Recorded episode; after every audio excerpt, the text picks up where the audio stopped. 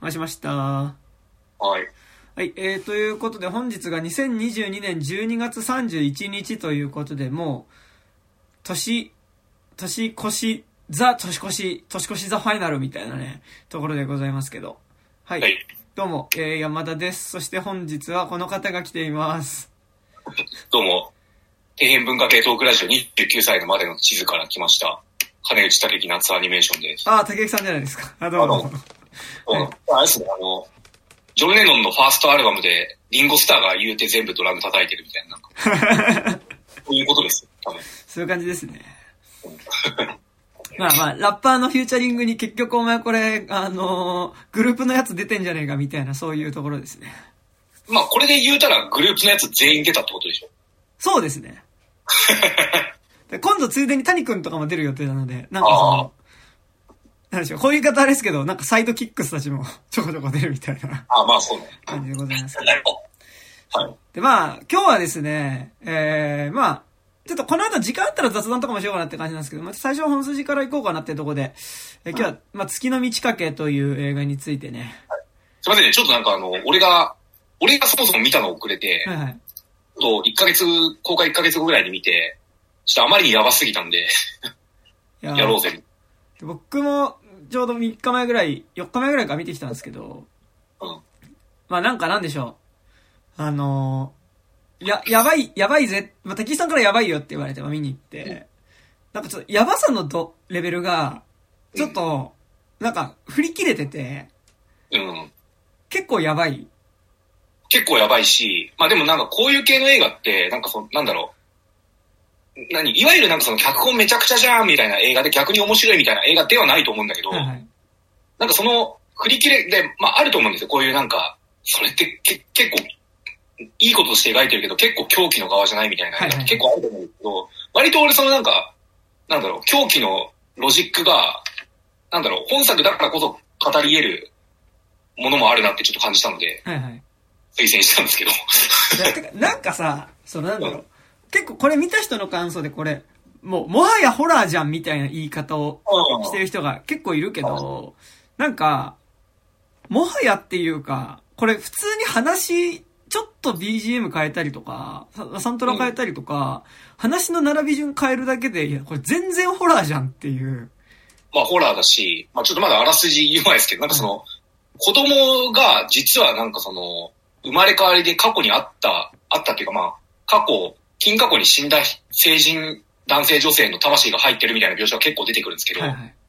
あれって、あれですよね、あのーあれ回転とかもそうだっけあ、回転はあれか。違うか。回転はあれか。お子供がちょっとなんか性的な感じで、あの、おばさんを誘惑していくみたいなニュアンスとかもあるけど、まあ、まんまホラー、回転はホラーだし、うん。あの、あれですよ、ジョナサン・グレイザー、はいはい。あの、えっ、と、アンダーザスキン主の捕食の監督。はいはいはいはいはい。もう、2000、2000年代に、あの、記憶のトゲっていう映画撮ってるんですけど、はいそれも確か原作なんだけど、それもなんか、あの、なんかちっちゃい10歳、8歳から10歳ぐらいの男の子が、なんかその、主人公の奥さんの死んだ夫だよってなんか急に言い出すみたいな。まあ、ホラー、ミステリーホラー、ちょいホラーみたいな映画なんですけど、完全にそのノリなんですよ、見てると。そうね。てかなんかさ、その、しかも、えこの映画すごいのが、なんか怖さのレイヤーが、まあ、僕としては3つあって、はい。あの、30の意味で怖いおー。話だったんですよ。はいはいはい。で、うん。なんか、なんでしょう、あの、まあ、前提としてこの、この映画なんかその、まあ、ラレレラブストーリーじゃないですか。うん。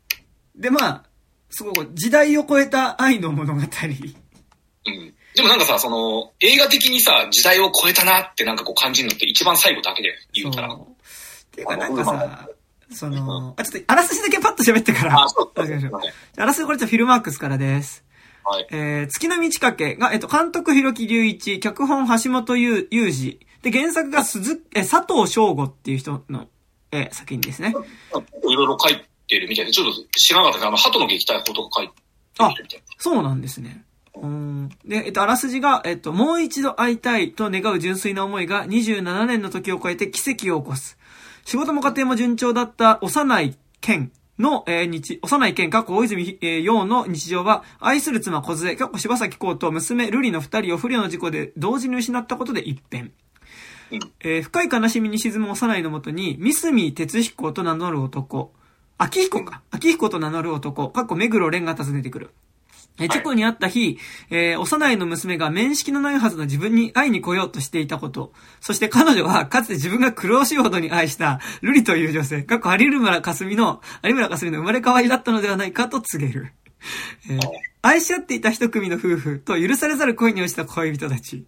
全く関係がないように生まれた二つの物語が数十年の時を経て繋がっていく。それは生まれ変わってもあなたに会いたい、あなたに会いたいという強い思いが起こしたあまりにも切なすぎる愛の奇跡だったというね。ことで。いやね。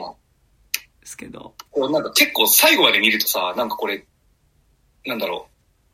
いわゆるなんかその、ポップなロアフ系エンターテイメンと映画とかだとさ、はいはい、どんなバカにもわかるように、なんか毒ですっていうなんかこう、はい、そのサインは入るじゃん。嫌、うん、でも。が、を完全に排除した、実はそういう映画で、制作陣全員笑ってんじゃねえかみたいななんか気持ちになってくる。なんか。いや、てか、あの、ラストシーン、むしろなんか、もう、そういうものにしか見えなかったよ。なんかその。本当は、一番のラストシーンね。最後のラストシーンは、あの、もう、なんか、ね、あの、もう逃げ場ねえなっていうか、あの、なんかなんだろう、逃げ場ねえなって怖さがあったんですけど、まあちょっと、なんか、えっと、じゃあちょっと、俺が第一にか、えっと、まずこの映画、えっと、ラブストーリーとして作られてるんですけど、私なんかなんだろう、えっと、見に、僕はえっと、東宝シネマズ渋谷に、えっと、見に行ったんですけど、まあ、ほぼ満席で、えっと、あの、スプリング暗いとこだ。そう。で、10代、20代ぐらいの女の子がまあめちゃくちゃいて、で、それ以外は結構カップルで一緒に来た彼氏みたいな人が男の人数人いるぐらい、まあ8割ぐらい女性で、なんか、男性で一人で来てるの俺ぐらいみたいな多分感じだったんですけど、そう。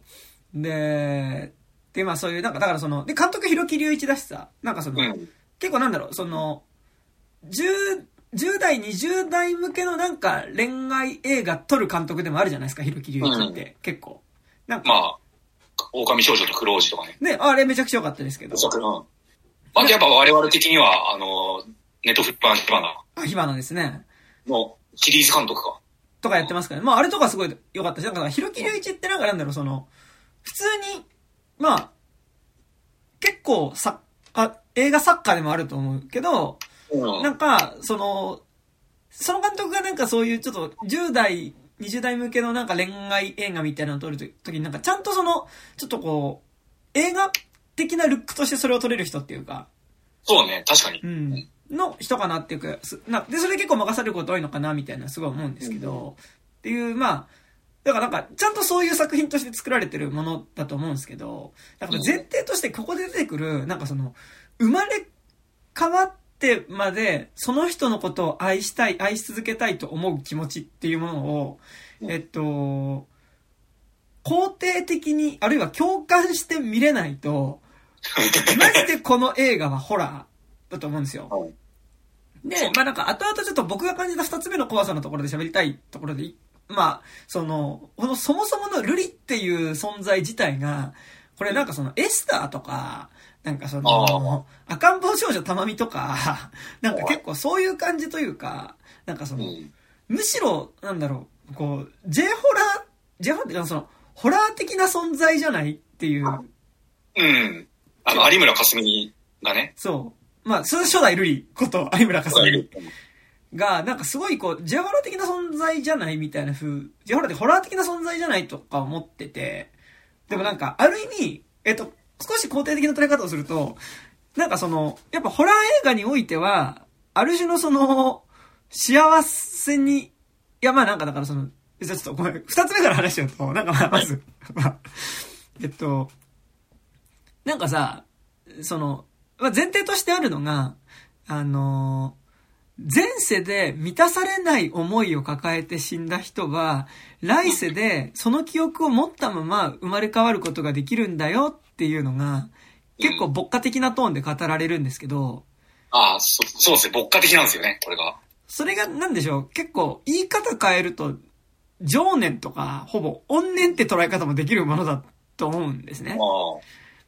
で、で、こう、ちらっと語られるところだと、まあ、その初代ルリ。えっと、この映画においてルリっていう人物は3回転生をするんですけど、初代ルリは、まあなんか、えっと、両親が死んでいて、おばあちゃんに育てられて、で、こう、自分はなんか、あの、要はなんか家族がもともと持てていなかった女の子で、で、その子が、えっと、自分にも家族が欲しいなって思っていた時に、えっと、田中圭演じる、えっと、まあなんか、社長の会社の後取り息子に見初められて結婚したんだけど、まあ、えー、有村架純、あ、初代瑠璃が、まあその、子供ができにくい体だっていうことが判明して、まあ、そこから一気に田中圭は、えっと、モラハラ、えー、DV 夫に表変し、えー、まあ、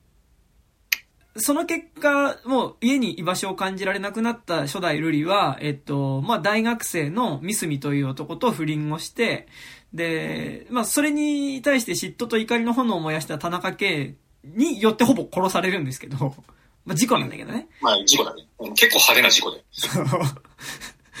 で、なんかその、そこで幸せになれなかった彼女っていうのがもう一回訂正を繰り返すっていうことってさ、うん。なんかそこでの、もう一回、三角くんに会いたいみたいなことってさ、うん、愛情っていう、なんかそれがラブストーリーだって捉え方と面がすごいしてるんだけど、うん、結構なんかそれって全然、ホラーにおける、ゆ、ゆ、幽霊的な存在というか、なんか、うん、まあなんかモンスターって言い方したけど、やっぱホラーモンスターにおける動機とも全然、そういう動機のキャラクターっているじゃん。うん。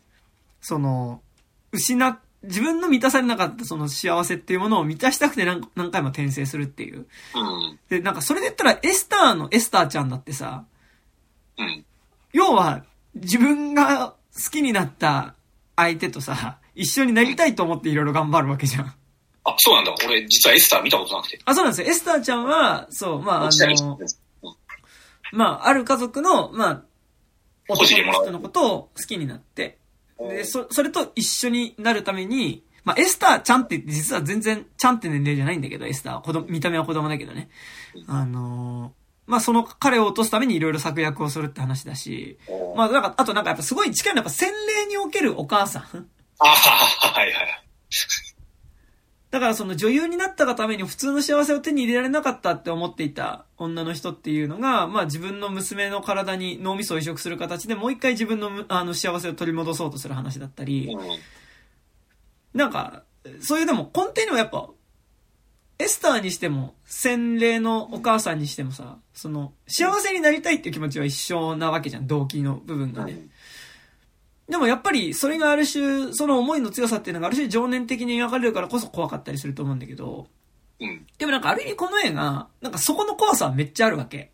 なんかその、正直さ、あそこの ホテルのラウンジみたいなところでさ、あ、てかさ、今作さ、なんか、あの、わかりにくいけどさ、基本的にホテルのラウンジで、あの、あの、伊藤沙莉から聞いているっていう、手ですね。全体像の話なんだよ。そっから思い出していくと、みたいな話なんだよ。そうそうそうそう。てか、なんかまあ、そう、あの、大泉洋に、が現実だと思っていた物語が、勝手にスピ的な解釈によって歪められていく話だと思うんですけど。そう。だからだんだん、なんかその、割と正気の側の人だろうなと思って見てた伊藤沙莉。うんうん。なんかあくまで語り部、うんうん、なんかこう、フラットな語り部。だけど、なんかその、超、まあファンタジーとか、ストーリーみたいなものを、その、まあ一番近くで俯瞰してた、フラットな語り部としての、伊藤沙莉だろうなっていうなんかチューニングで見てると、だんだん最後に近づくにつれて、ちげえ、こいつも好きの側の人間だってなんか、めちゃくちゃ気づいていって、最後そこに取り込まれていくみたいな終わり方するから、だんだんそのなんかまあ、語り部なんかそのまあ、シザーハンズにおける最初に喋ってるおばあちゃんはいはいはい。が、まあ、まあ、役割は違うけど、語り部としての伊藤沙莉がだんだん、あ、ダメだこの人ってなんかなっていく構造にはなってる。なんか言い方あれだけどさ、なんか伊藤沙莉ってさ、そのなんだろう、こう、うん、ちょっとこれ、この言い方が難しいな。言葉より難しいんだけど、なんかその、えっと、あんまりそういうスピとかじゃない側にいる人っぽいじゃん。や、役者の存在感として。あーわかる好きとかじゃない方っていうか、なんかその、なんか、なんだろう、その、植物って、植物っていうかなんかこう、ちゃんと物を介したうんうん。面白さとかに、にし、なんかこそ執着しそうな人だよね。なんかこう、まあ、割とこう、みんなが信じてる、なんかこう、リアル的な側の方にいる人っていう感じがさ、するいや、俺、今作、今作の伊藤沙莉、まあ、音特に、あの、高校生パートの伊藤沙莉を見て思ったの。てか、伊藤沙莉結構15年ぐらいのスパンを一人で演じてて最高なんですけど。まあ、伊藤沙莉が映画に出てる人に最高なんですけど、うんうんあの、あたしんちのしみちゃんを思い出して、ああ、そうね。やっぱなんかその、あたしんちのしみちゃんってさ、一番信頼できる友達キャラじゃないですか。うんうんうんしみちゃん級来たな、みたいな思って。でもなんか、しみちゃんはスピ、スピリそうだよね。いや、どうかな俺、あたしんちの友達の中で、しみちゃんは割とカジュアルにスピリそうな気するんだけどね。え、そう、うん俺は違うな、と思わない。あ、本当？俺、しみちゃん全然なんか、大学生で、全然てか、あの時点で描かれてないけど、スピってること全然あると思うね、なんか。いや、むしろなんかスピに傾倒するみかんを止めてくれるんですよ。みかんさ、それってさ、面白くないよ、みたいな言いそうじゃない？わかんない。まあなんか、みかんもスピリそうなのはわかる。うん。うん。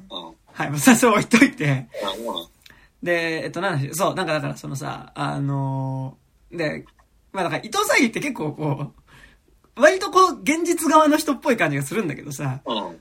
その伊藤沙莉が、そっちの、まあなんだろう、超生まれ変わり信じ派だったこと、時のさ、怖さ。てかなんか、なんだろう、大泉洋もスピじゃない側に見えんの、俺は。ああ、そうね。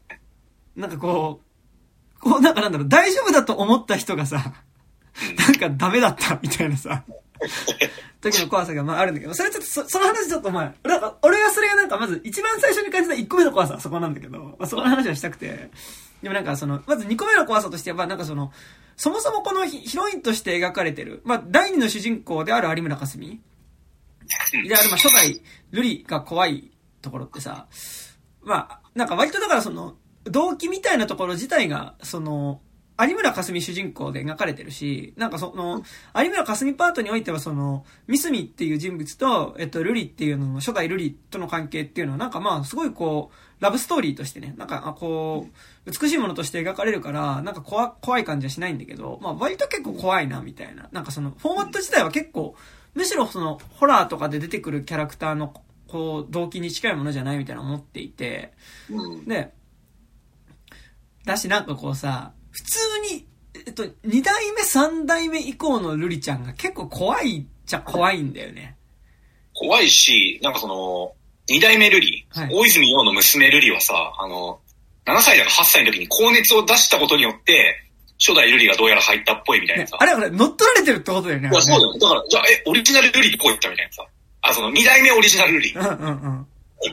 初代が入っちゃったからさ、二代目の人格はなんかその、わかんないけど、それこそ、天国大魔教におけるさ、あの、あの、三倉真中みたいにさ、ここはどこ出してみたいな。あの、あんじゃん。七巻八巻における。あの状態になってんじゃねえかみたいな。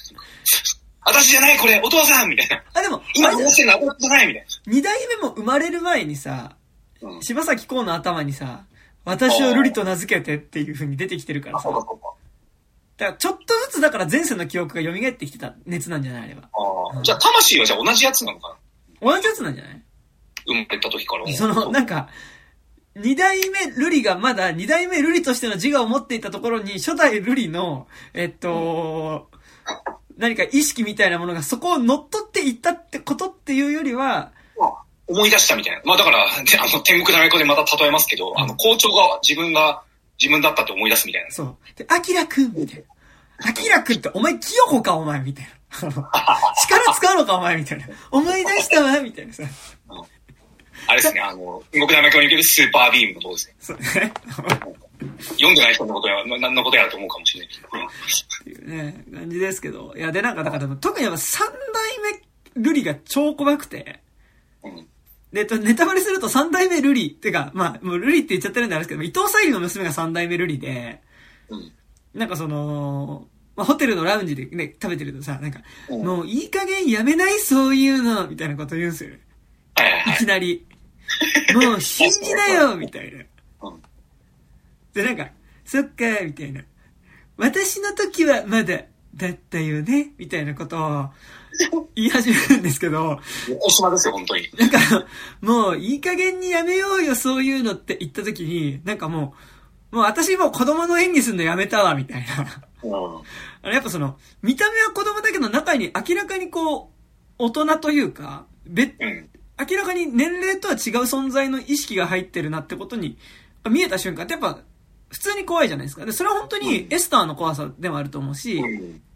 あと、その、洗脳の怖さもまさにそこだと思うんですけど、見た目は子供だ、あ、そうそう、洗礼の怖さだと思うんですけど、その、な、見た目は子供だけど、中身に、中に子供ではないものが入っているっぽいっていうことの怖さうん。が、なんかあそこは本当に普通に怖くて、いや、そうですね。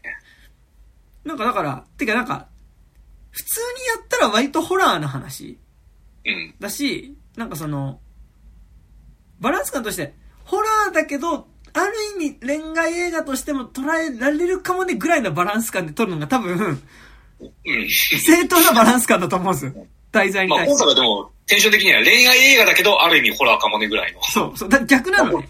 逆バランス。でもなんか、その、なんだろう、その、ホラー映画においてやっぱりエスターとかさ、その、洗礼の主人公、まあお母さん、まあ洗礼はちょっと、まあ結末のオチが違うけども、エスターとか、まあモンスターとして描かれるけど、いやなんかエスターちゃん幸せになろうとしただけじゃんみたいな気持ちは結構思いながら見ていて、なんか方法はどうって、まあ方法はまあ明らかに間違ってるんだけど、でもその彼女の幸せになろうとした思いっていうことは間違ってるのかとか、その、特にやっぱ、それはなんか思ったりしてて、なんか彼女が幸せになるエンドっていうものがあったりとか、彼女の中で別に、何かこう、作品の中で彼女に対してはこう、彼女の気持ちが何か映画が寄り添うような話があったらいいなって思ってたところもあるから、い。うん。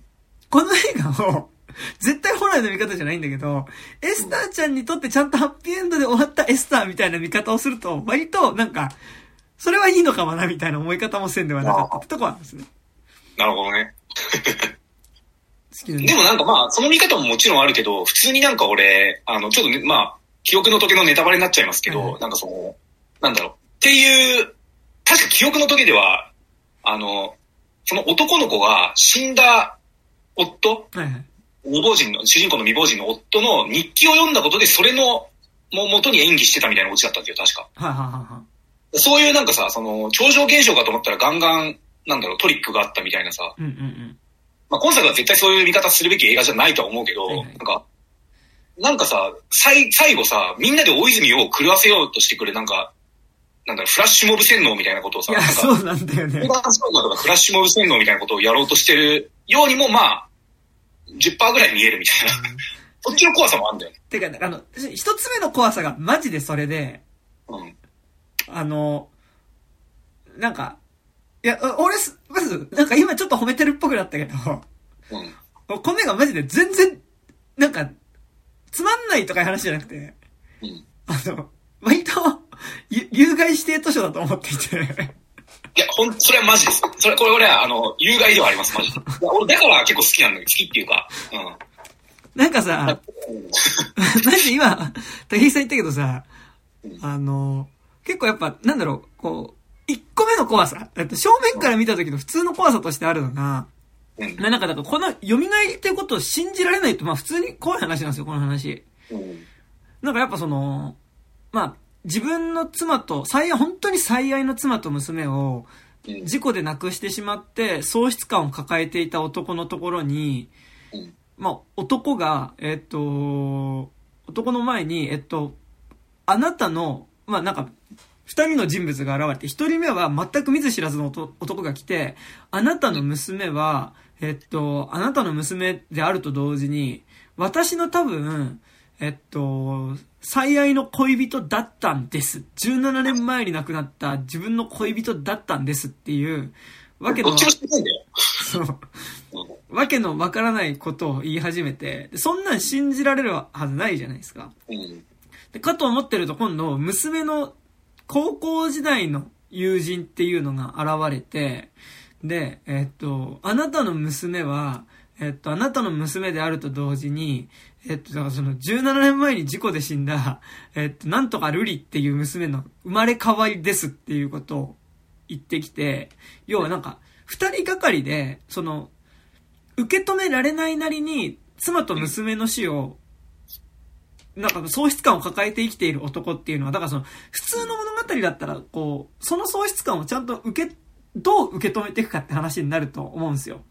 まあそうだよね。だからなんか、鈴木家の嘘とかさ、いや、それこそ山田めっちゃ進めてきたけどさ、うんうんうん。あれとかってまあそういう話じゃん。そう、鈴木家の嘘もそうだし、あとなんだ糖っけ？質に対処する嘘みたいな。うんあとあれ、あのー、なんだっけ、あの、地名の映画。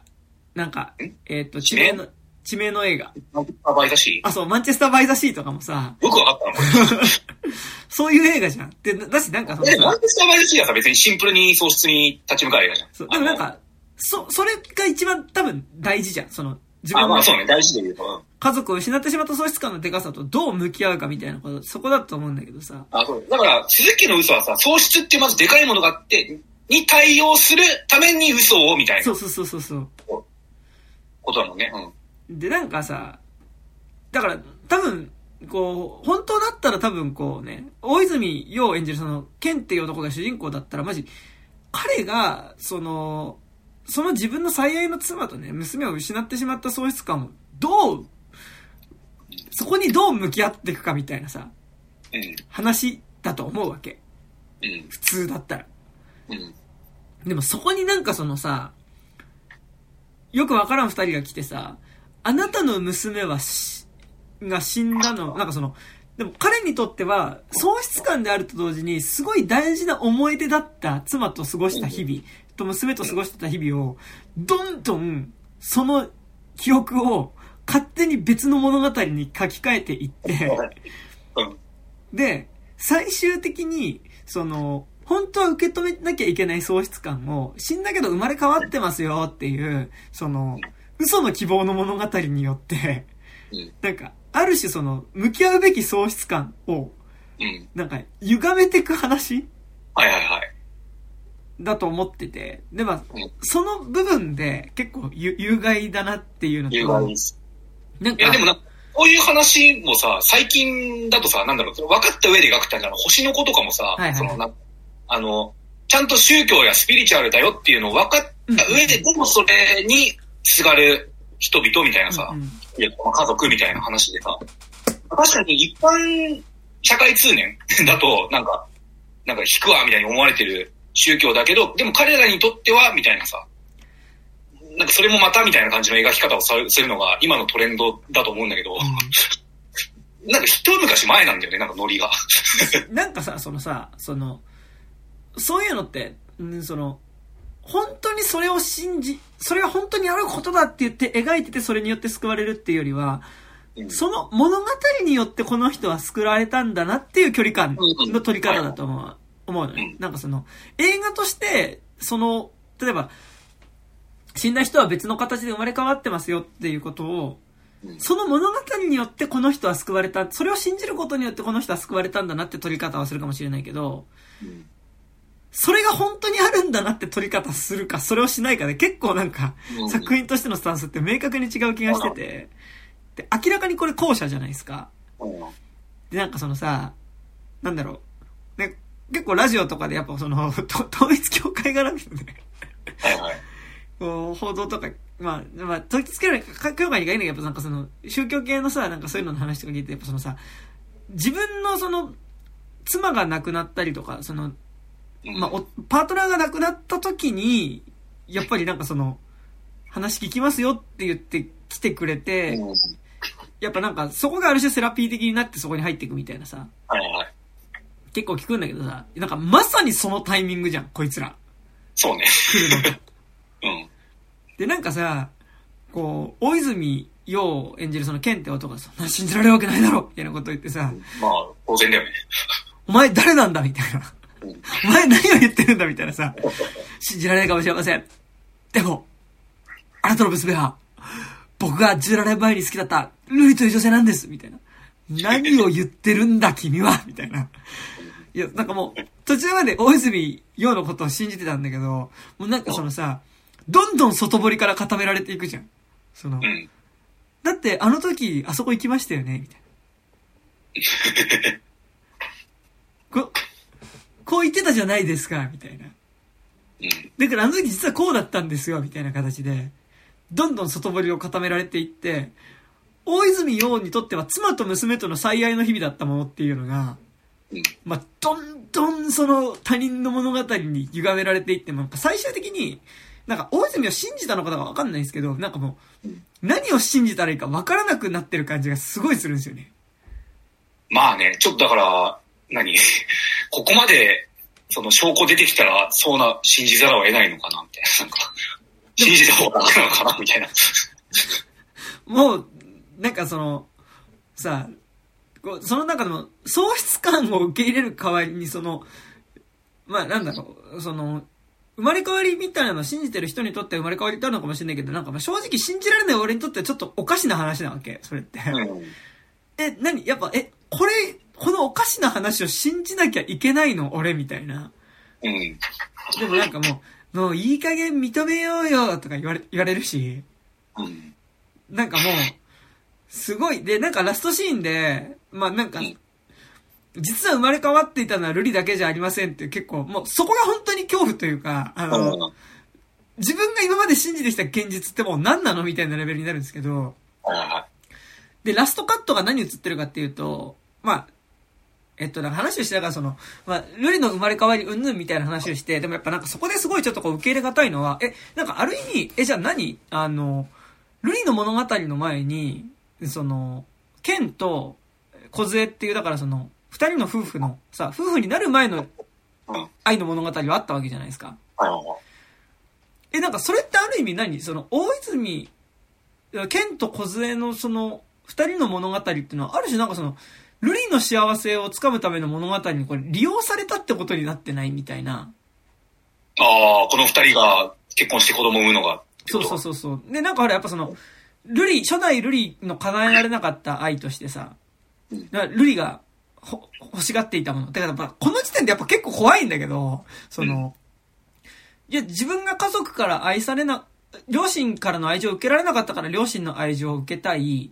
で、パートナーからの愛情を受けら、ちゃんとした愛情を受けられなかったからパートナーからの愛情を受けたいっていう、だからその、家族からの愛、えっと、えー、パートナーからの愛を次の人生では持ちたいなって思っていたからこそ、彼女は、えー、ル、えっと、ケンと小杖のもとに生まれて、で、高校生までは両親の愛情を享受し、で、ここからはもう一回、ミスミとの愛情を手に入れるぞっていう感じで言ってて、なんかそれってある意味さ、なんか、なんだろう。それこそ、エスターとかって、もともといた家族の中にエスターちゃんが、よ養子かなんかで入り込むことによって、うん。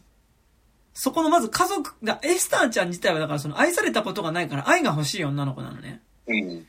うん。で、だから家族からの愛情も欲しいし、で、その中でその、さらに家族の、確か夫の方に恋をしてしまって、うん。夫に対して今度、妻としての愛情も私に向けてほしいっていう形で迫っていくことによって、なるほどね。その家族を壊していく話なんだけど、なんかほぼ動機ってエスターちゃんと一緒なわけ。うん。そう思うと。なんか、って思うとなんかさ、やっぱ、ある意味、彼女が家族からの愛情が欲しいっていう愛情、その彼女が注がれなかった愛情をね、手に入れるために、こうさ、ある種、ケンと小杖が利用されたようにも見えるしさ、うん。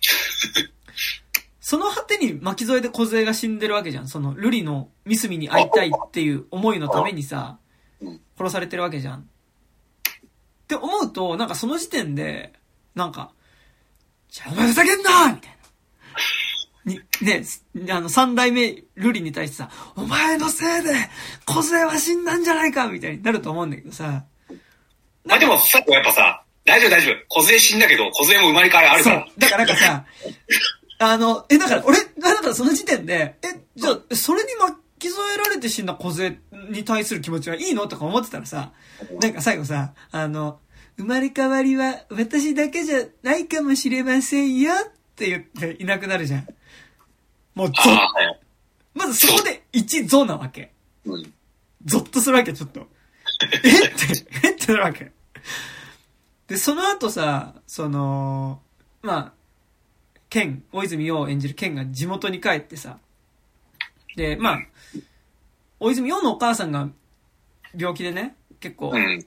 やばいからっていうんで、であの、ヘルパーのね、安藤玉恵さんとその娘だっけ？そうあ、れ、その娘だよね。そう、娘が、えっと、まあ、だ妻、あ、お母さんの介護をしてくれてるヘルパーさんが来てさうん、で、車に乗ってたらさ、あのーなんだっけ？で、それで、こう、ドライブしてたらうん、えっと、なんか、な、な、何で小を感じるんだっけ？あの指、あの、唇に指を当ててシってやる仕草で、うん。を、なんかあの、助手席かなんかからし、そう。後部席かなんかからしてて、死んだ、死んだ妻と同じ仕草を後ろ見て、シーってしてきて、もうあれ、もう普通にホラーのオチじゃん、あれ。うん。入ってる、みたいな。そう、え、え、こ、こいつがもしかして小杖な、なのかみたいな。あれ、UC からの物体 X とか、そう、そう。も禁句ものだよね。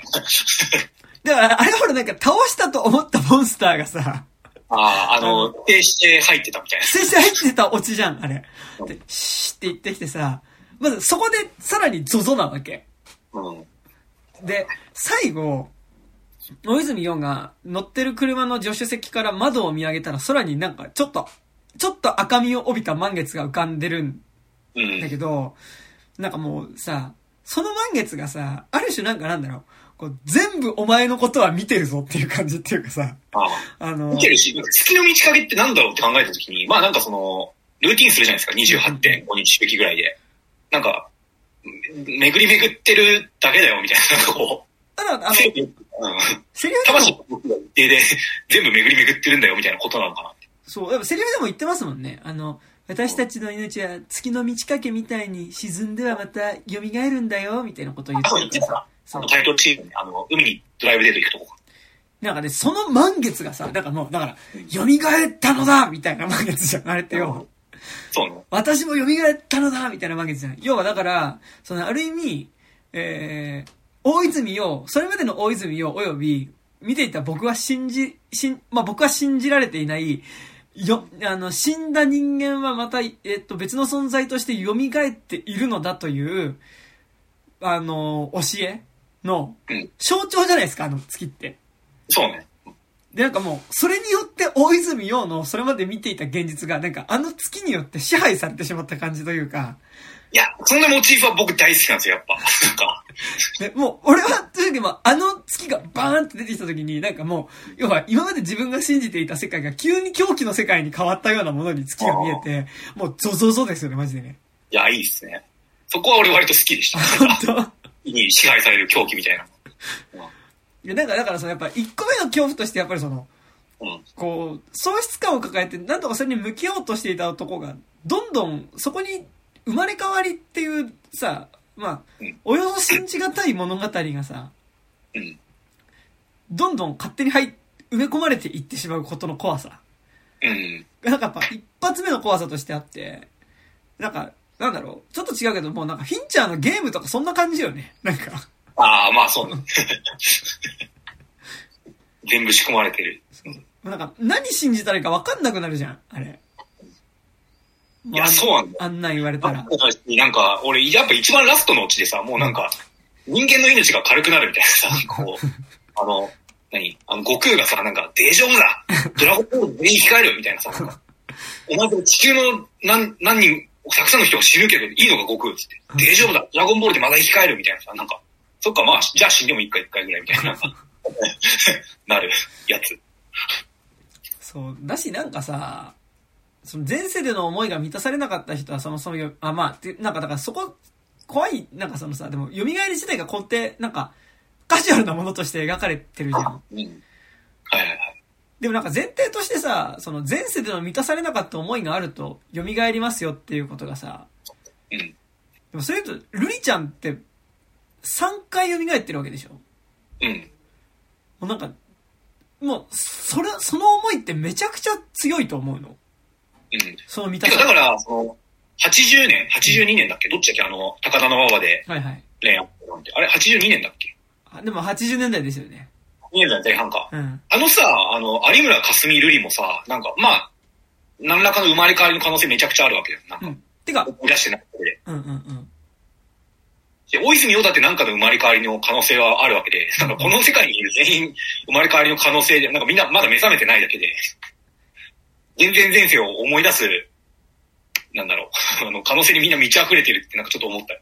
なんかそういう言い方するとすごいいいけどさ、うん。なんかもうそれってやっぱ怨念とかのレベルだと思うわけ。なんかもう3回も蘇るほどの満たされなさってさ、てか。なんかそっちのバランス感で描かれることの方が多いうん。気がするし、なんか、まあそれがもう一度ミスミに愛されたいって気持ちで出てるからあれだけど、なんかさ、ベクトル違えばさ、全然、こう、こんなに不幸だった自分っていうことでさ、それが恨みに転化すれば全然かや子とかそういう感じじゃん。ああ、そうか。まあなんか逆にだからそういうその、ホラーモチーフで出てくる女性をこそある種その、幸せにしてうんした話だっていう意味ではいいとは思うんだけど、でもそれってこの映画がやりたいことでは決してないじゃん、多分。まあね。そう。なんかさ、見てねえけどさ、なんかそんな犬の映画あったよね。僕のワンダフルライフだっけ？なんかこう、あー何度生まれ変わっても飼い主に会いに行くみたいなやつ。そう。ね、なんかだからそのやっぱさ、このカジュアルに蘇りを信じられる人向け映画っていうのは多分、あるですよね。まあそうね。ううんん。あでもその蘇りっていうので言えばさ、まああの、2002年のあの、蘇りってあったじゃん。あれだっけ、えっ、と、指導中村？あ、それは、今会いに行きます。今に行きますか？蘇りはあれだよ。草薙くんと、竹内、あれ違う、竹竹内優子子は中村指導に会いに行くんじゃないの？うん。あ、そうかそうか。あれ誰に会いに行くんだっけ、草薙くん。わかんない。え、死んで蘇るの？え、蘇り見てない？見てない。ゾンビ映画？極楽とんぼ山本とか出てくるやつ。いゾンビ映画？ゾンビ映画？や、だから、あれですよ。あれで、あの、歌歌ってるのは、ルイ、ルイが柴咲コウですよ。あ、柴咲コウのじゃん。愛と思う気持ちが、あ柴咲コウだっけあれ。ち調べ、はい。すいません。だからあのね、見てないからね、蘇りとね、あのー今会いに行きますがごっちゃになってんだよね。いや、そうそう、俺はわかる。俺、蘇りだけなんかあの、クラスのみんなで見に行ったんだよ。へえ。えー花、ね花になろうでしあ、ょ。でも竹内優子だ。あ、え、どっちも竹内優子？草薙、うん、草薙剛、竹内優子、えー、そうね。で、柴咲コウがだからその劇中アーティストのルイあ、はいはい。として、で、なんかそのルイが、なんかそのハラットでやるフェスみたいなのが、そのなんか、最後のこう、蘇り大会場みたいな感じになって、あの、それやばいコンサート映画で、みんなそのなんかこう、コンサート会場の中でもなんかもう何人かの人々がこう、魂としてこう、上に上がっていてうん、実はその、あ、違うんだ。で、ルイの横にいるなんかベーシストとかギタリストみたいな人も、その、何？魂として上がっていって、お前も死んでたんかいみたいな。え、で何？の、残った肉体は、なんか、こう、ナイト・オブ・ザ・リビング・デッドみたいな感じ？いや、なんか普通に消失するんだっけな？なんか、スケートって。なんかそんな感じだったような気がする。え、燃えんの？あ、もう、もう、消消失ってあの、そっちの意味なんだ。消えあ、消えるよね。あの、じ人体発火みたいになるわけじゃなくて。これ面白いな。ほわつって。だけど。そっちの方が、フェス的には、ね、あ、まあね。すごそうで。あそう、だからなんか、蘇り見てると最後、なんか、まあ、なんだろう、死者が、この町のいる、なんかその、過去何ヶ月だか1年間の間に死んだ死者が、なんか、なんか戻ってきちゃったみたいな話なんだけど、まあ、そうといえばそうなんだけど、めっちゃ死んでんな、この町、みたいな。あなんか、じゃあこの最愛のパートナーと、なんかその、何週間かを過ごして、そのフェスの日に、みんな昇天していくみたいなーあオチだった気がする。ーなるほどね。あその、ルイの横にいた、なんかギタリストとかベーシストも、あ、きっと多分ルイの大切な人だったのかな、みたいな、こう、ーうん。バンドメンバーと付き合ってたのかな、みたいな、なんかのもちょっと思わせる。やだ、なんか、やだですね。バンド内恋愛がそこで出てくるのも嫌ですけどね。まあまあまあ。あー20年前に見た映画なんで、ちょっと、あんま覚えてないですけど。いや、ねなんかだからそのさ、まあ蘇りを受け止められるかみたいなところは結構この映画を本当に良きものとして見られるか、めっちゃ怖って見えるかでかなり違う気がするんですけど。うん。いやそこで俺やっぱ今回言いたいのが、うんあの、その、本作って、えっと、最、なんか、その、げ現在時間の最新、ん？最新現在時間が劇中のうん2007年じゃないですか。うんうんうん。で、なんか、その、ファーストレディ、あの、うんまあ、てか、あの、あれか、えっ、と、大泉洋がそもそも結婚したの1980年で、うんその娘が生まれて、えー、生まれたのも82年とかうんうんうん。だから、だって81年じゃない？81 ?80 年か。年に結婚して81年に生まれたっていう。あ、そうかそうか。うん。で、その同時、あれ同時期だっけ？なんか、に、あの、有村架純と、そう。あ、違う、ごめん、あれ ?80 年代後半だっけ？ちょっとごめん、あんま覚えてないけど、まあ、80年代にそれがあって、で、1999年に、その、高校生になった、セカンドルリー。セカンドルリー大泉洋の。てか、あれか。そうだね。81年に生まれて、高校生の時に死んでるから、そうはそうだね。私の代わりはいくらでもいるもの。ものうん。で、えー、からの、その、妻子を亡くした状態の大泉洋が8年後の1909せあ2007年に、あの、伊藤沙莉から話を聞くっていう話やん。うんうんうん。最近だからさ、その、金過去振り返り映画やるときにさ、まあ、映画に限らずさ、なんか全てのトレンドってさ、大体、なんだろう、15年前のものとか一番一周して新しくなると思うの。そのはいはいはい。今だったら、今2022年だから、うんまあ90年代後半ぐらいかな、みたいな。その、それってあの、初恋ファーストラブとかもそうだしあ、とは僕たちは大人になれなかったとかね。だとかも、まあ99年とか、そんぐらいを描いてるから、なんかその、今一番俺らに刺さるじゃん。なんかこう、ちょうど15年前ぐらいの。のトレンドだから、なんかその2007年を現在として、そっからの15年前の80年代前半うん。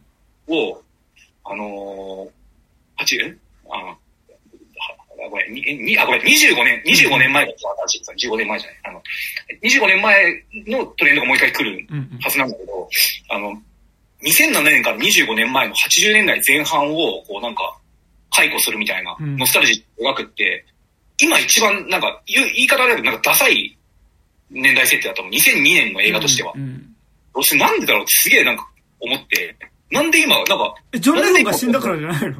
いやいやじゃなく、なんかその、って考えたときうに、ん。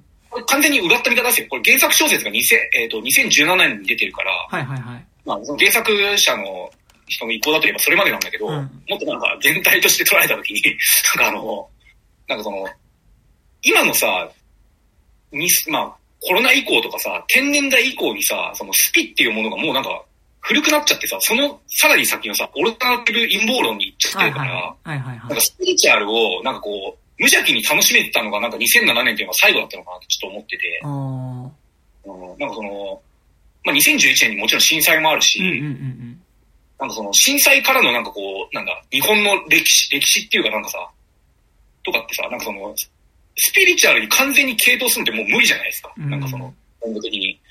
なんかそれの最後の年が2007年だから、この2007年っていう謎の年代設定なのかなすげえ思って見終わった。ああとなんかその、震災を得た上でスピやっちゃうと、ああ、そうそうね。震災で死んだ人を、もう生まれ変わってるっていう、まあ多分それあると思うんだけど、実際。そういう人たちって。はいはいはいまあそ、そういう、あの、考え方の人はいると思うんだけど、でもそれ結構エンタメでやっちゃうと、マジで、どう、どうなのっていうか、そうなんだよね。やっぱなんかさ、大量死ってさ、そういう蘇りとかスピンみたいなものに当てはめられないもんなのかな？なんかその、構造いや、まあなんかそれはあると思うし、てか、なん、なんなら、形は変えてるけど、新海誠が、君の名はでやったことってそういうことな気はするけど、ああ、まあ、そうか。うん。確かなんかね、に。いや、そうなんですよ。311以降でそれやっちゃうと結構なんか、うん。おいおいおい俺がすずめの戸締まりで、まあ、一部評価してるのは、うん。なんか死んだ人はもう絶対出さないみたいなのは、うんうんうん。そう、そこはね、そこはすごい。だからさ、その最初になんかちっちゃい頃、その後ろ、なんか、すべての時間がある時間、なんか場所で、うんうん。あの、幼い私を抱きしめてくれたあれは誰だろうって、なんかまあお母さんかなと思ってたら、それは大人になった自分だったっていうオチはすごい誠実だし、うんうん。そこがすごい評価ポイントですよね。いや、なんか、だからやっぱりあれですよ。あの、必要なのは、喪失感を受け止めるための話であって、喪失感をなかったことにするための話じゃないわけ。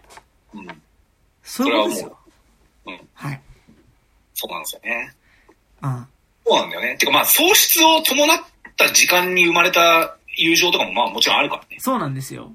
友情や恋愛とかも。うん。いや、だ、だ、ださ、うん。それで言うとよ。はい。いや、なんか、この映画一番やばいなって思うのが、うん。結局その、ルリが3回転生することによって、うん。なんかその、ロリコンモンスターをね、ああ、3人誕生させてるっていうことがマジで怖いと思ってて、確かに。うん。まあなんかその、初代瑠璃うん。と、まあ結婚していた田中圭演じるまさきさん。うん。まさきさんはもう、わかりやすく怖いじゃん。まあそうね。まあまあ、モラハラ。しょっぱなから、モラハラ DV 男じゃん。うん。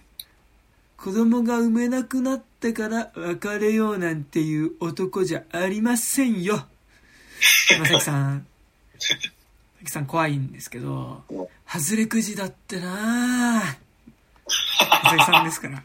怖いんですけど、あの、まずまさきさんがさ、まず、二代目瑠璃に執着、まあ、女子高生の二代目瑠璃に執着してさ、うん。その、スポーツカーで、まあ、スポーツカー外車で追っかけてくるところ。ああ、そうだね。あったね。あそこでも、ちょっと話してるけど、あそこすごくなかった？なんかさ、あ。の、要は、あのー、柴咲コウが運転してるこう、ミニバンみたいなのにさ、助手席にその二代目ルイが乗ってさ、車、なんかこう、一般道走ってると後ろからさ、つけられてるって言ってさ、後ろ見たらぐーって田中圭が乗ってるさ、外車で乗ってるんだけどさ、なんかやっぱ日本だからかわかんないけどさ、そんなに、そんなに速くないよ。スピード出てる感じしないのね。うん。で、なんか、こう、さ、その、シーンとしての怒ってる心情的な意味での緊迫感に対してさ、やっぱなんかなんだろう。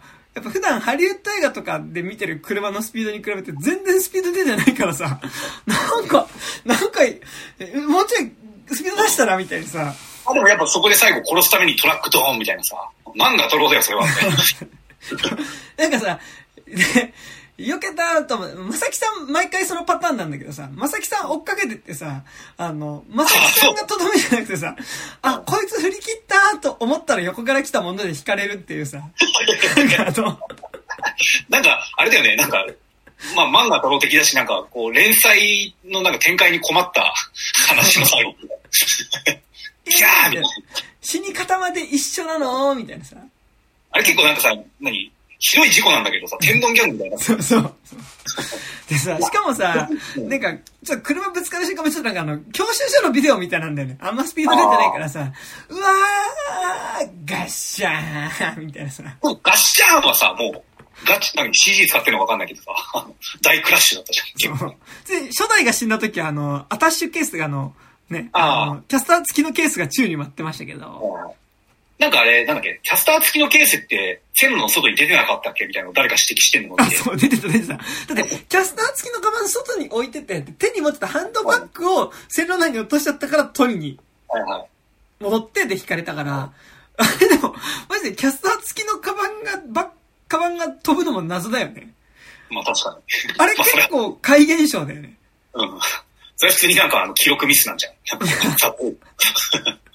さえあれなんか、チェチェンジリング的な感じでなんかその、不条理怪現象っていうこと？なんかその、ああ、こっちも吹っ飛ぶみたいな。こっちも吹っ飛ぶみたいな。うんまあ、それいいんですけど、そう。でいや、あの、この99年の自己シーン言語における俺の個人的な推しポイントとしては、あの学校のさ、校門の前にさ、はいはい。手が来るじゃん。はいまさきさんがね。うん来るんだ、まさきさん来る、来るんだって時に、あの、まあ、俺のしみちゃんポイントはい、あの、あの、伊藤沙莉が、痴漢痴漢ですみたいなさ、なんか、クレゼいう、あチですの、あの、うん。ああ、みたいな、もう友達キャラとしてもう、しみちゃん以上にしみちゃんだな、みたいな、なんかこう。ねしかもその後さ、まさきの車の前に大の字でこうさ、立ち上あれがってさ。がもうほんとさ、あれ何？伊藤沙莉があれやってくれるってもう、そういうことだな、みたいな。で、プこんな信頼できる、うん、で、こんな信頼できる友達いねえぞ、みたいな。田中圭バーサス、ね、伊藤さんになってさ、田中圭がブワーってクラクションめっちゃ鳴らすみたいなさ。あれ素晴らしかった。いや、だから、実写版私んち作るなら絶対しみちゃん、伊藤沙莉だなと。なんかさ、その、まさきが怖すぎるからさ、なんかその、でも二代目ルリの怖さはさ、なんか、対照的になんか、こうなんだろう、こう、比較することによってさ、比較的に怖くな、なくなってるっぽいんだけどさ、あの、要は、なんかその、なんだろう、まさきがさ、転生した二代目ルリ。だからもう全く関係ない人としてさ、生まれてるルリに対してさ、お前、ルリだよみたいなことを言ってさ、付きまとってきた時に、怖ってなんかルリがなるんだけどさ、いや、そもそもお前が蘇ってることが怖えんだよっていうさ、あれ、まさきってなんでルリって気づいたんだっけ？なんか、いや、まずなんかもう、偶然、あって、歌ってる、なんか歌ってんだよ。あの、ルリが、あ。の、あ大泉洋を、会社の外で待ってる時に、なんか、なんか歌って、なんだっけ？小野横の、なんだっけ、タイトル忘れたけど。歌ってて、うんで、あ、歌ってるみたいな。そうだそうだ。で、気づくんで、お前、ルリだろみたいな。なんで俺が、完璧な俺が振られたのかわからないんだみたいな感じで来てうん、怖いみたいな。変わってないのね、まさきさんみたいなこと言うんだけどさあ、。いつ言っちゃったから。うん。そう、あの、いや、その、確かに、そこに気づいて執着してくるまさき怖いんだけど、うんまずあの、お前が蘇ってるってことがまず怖いからなっていうそうね。のは前提としてありつつさ、なんかその、要はまさきってある意味その未成年に付きまとう、いい年した。サラリーマンなわけじゃないですか。で、まあその時点でまあなんかだからそのまさきはすごい怖いものとして描かれてるんだけどさ、でも結局、まさきが本質的にロリコンなわけじゃなくてさ、やっぱ怖いのってさ、ルリと結局関わってしまったまさきっていうのがさ、全く、その、なんだろう、俺はね、蘇りってことを、あんまり、夢とその、てこう、生まれ変わるってことを信じれてない人間なので、うん。あの、俺にとって、あそこで出てくるまさきって男は、全く関係ない10代の女の子を、うん。ルリだと勘違いして付きまとってる人にうん。見えるわけ。で。その意味で言うと、この映画って、ミスミにしても、うんその、最終的な大泉洋にしても、全くルリじゃないはずの、同じ名前の小学生の女の子を、うん。自分の妻だと、まあその、最愛の人だと思ってる人になるわけじゃん。はい。で、なんか特にやっぱその、えっと、ミスミとルリの関係において、やっぱそのセックスってめちゃくちゃ強調されて描かれている気はしてあて、なんかだからその、ルリへの、なんかその、今の小学生のルリに対するミスミの思いに、うん。そういう性的なニュアンスがないとも言えない気がするのね。いや、そうなんだよ。でも、こういうやっぱなんかその、子供、なんだ、入れ、入れ替わりじゃないか。子供に大人の魂が入ってるものって、やっぱ、この、明言される作品、さされない作品もあるけど、結局なんかその子供が性的になニュアンスを含んでいることのなんかタブー性みたいなのって結構、ホラーとしても。なんだろう、エロスとしても重要な要素だから、なんかにも絶対入って。なんかだからさ、そのすごい、こう最終的にこの映画を通してさ、そのう、ん。こう、生まれ変わりだっていうね、こう、現実を、そのリアルを受け止めれば、まあ、相思相愛だから、うん。100歩譲ってね、100歩譲ったよ。100歩譲って、なんかその、転生したルリと、まさきの、あ、えっと転生したルリと、ミスミのうん。愛も、転生した小杖と、えー、ケン、まあ、大泉洋のこ愛も、はいはいはい。なんか、生まれ変わって一緒になれるね、みたいな感じで、うん。許せる気もするんだけどうん、許せないんですよ。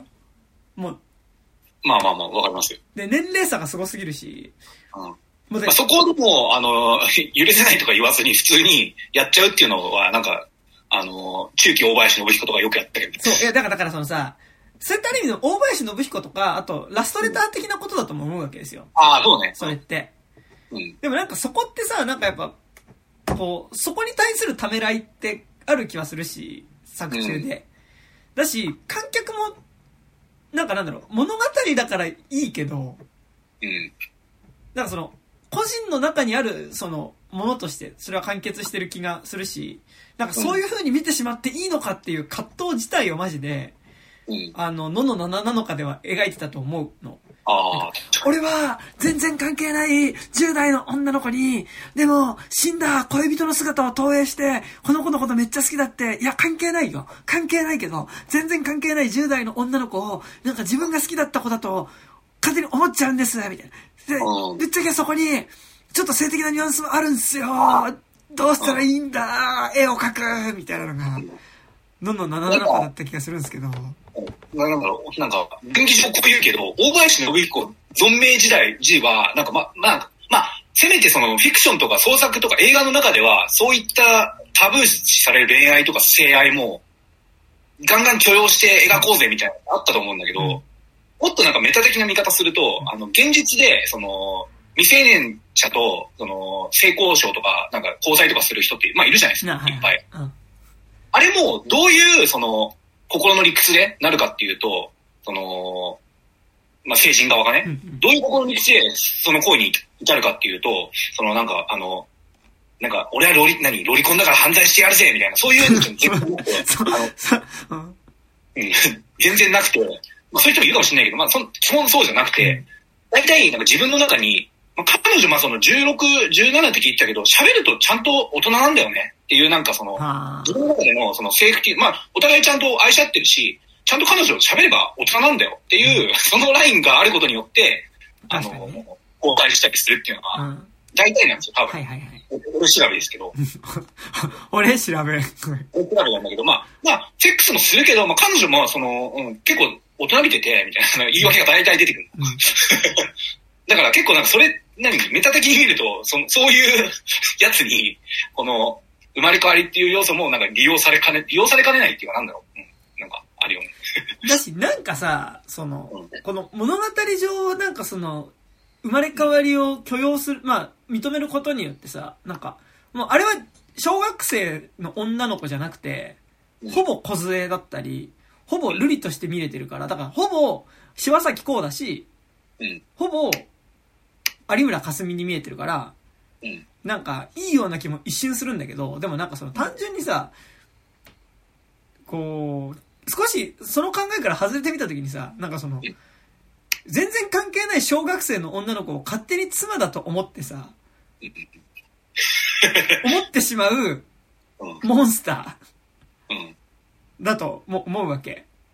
モンスターっていうか、そういう結構やばいやつが、この映画において出てくる男性が全員それになってるから。ああ。あの、人権がまだ発展途上の国におけるさ、なんかあの、16歳で嫁に出されるみたいな、なんか、的なね。なんかそれが結構怖っていうか、マジで怖かったよね。ああ。だし、なんかなんだろう。ここれは本当ビビジュアルの話でしかないけど、うん、なんか、まさきが女子高生に対して執着するのはまあ、それもどうかと思うんだけど、まあ、それはそれとしてもうさ、ミスミとかさ、大泉洋に至ってはさ、もう、小学生じゃん、低学年。そうだだから、これ何、月の満ち欠けビヨンドってさ、わかんないけど、あの後さ、なんかお母さんの病院行ってさ、あの、ヘルパーさんがさ、ちょっと目離してる隙にさ、なんか、何？君は、柴咲こう、小勢なんだね、みたいに言ってさ、その、二人でさ、病院のなんか片隅でなんか、こう、大泉洋と小学生が消えていくっていうみたいな、なんか、そういうことでしょ？いや、やばいよね。で、やばいよ。で、なんかさ、あの、多分、ミスミに関しては多分、あの時点で多分40手前ぐらいじゃないですか。うん、うん。81年に大学生で、あの30、40手前、30後半じゃん。多分。2007年の時点では。はいはい。最後。うん。37と小学校、だから多分、三代目瑠璃が多分、でもなんかさ、な、7、7歳とか8歳ぐらいでしょ、多分あれ。そうだね。えっと、99年に、あれだもんね、あの女子高生で、あの、伊藤沙莉が。そう。で、まあだから女子高、まあ、卒業してすぐ産んだとしても、まあ、7、6、7歳ぐらいじゃないいや、もうなんかさ、うん、結構、ピピーじゃん。まあ、そうっすよ。で、そうだよね。だから最後だって走って会いに行くもん。で、さらに、大泉洋に関してはさ、うん。で、もう50ぐらいでしょまあ、大泉洋の実年齢が多分今50ぐらいで。だって、そうだね。80年の時に大学卒業して、22ぐらいだとして。で、大学卒業してすぐだったらあれだけど、多分ちょっと働いてるじゃん。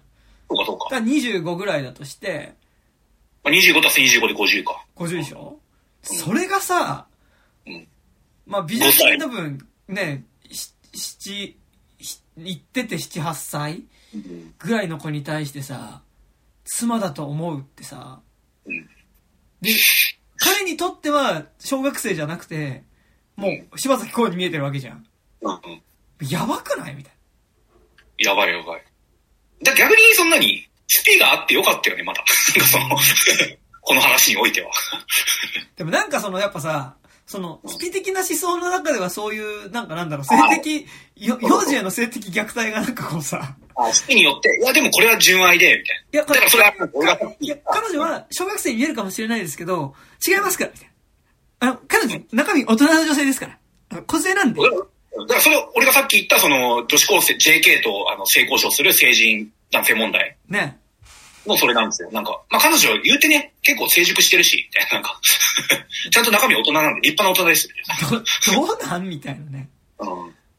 それどうなんすか？まあどうなんなんだけど、ただ、まあちょっと俺の中の、こう、大林信彦を召喚して言うけど、もう、もう単体のね、単体の映像だけで言うけど、やっぱ最後の、あの、幼女が、あの、あの、高田馬場まで走っていって、あの、あの人とこう、雨の中結ばれるみたいなのは好きです。ああ、そうだ。し、あれ最後さ、成人同士でさ、抱き合うじゃん。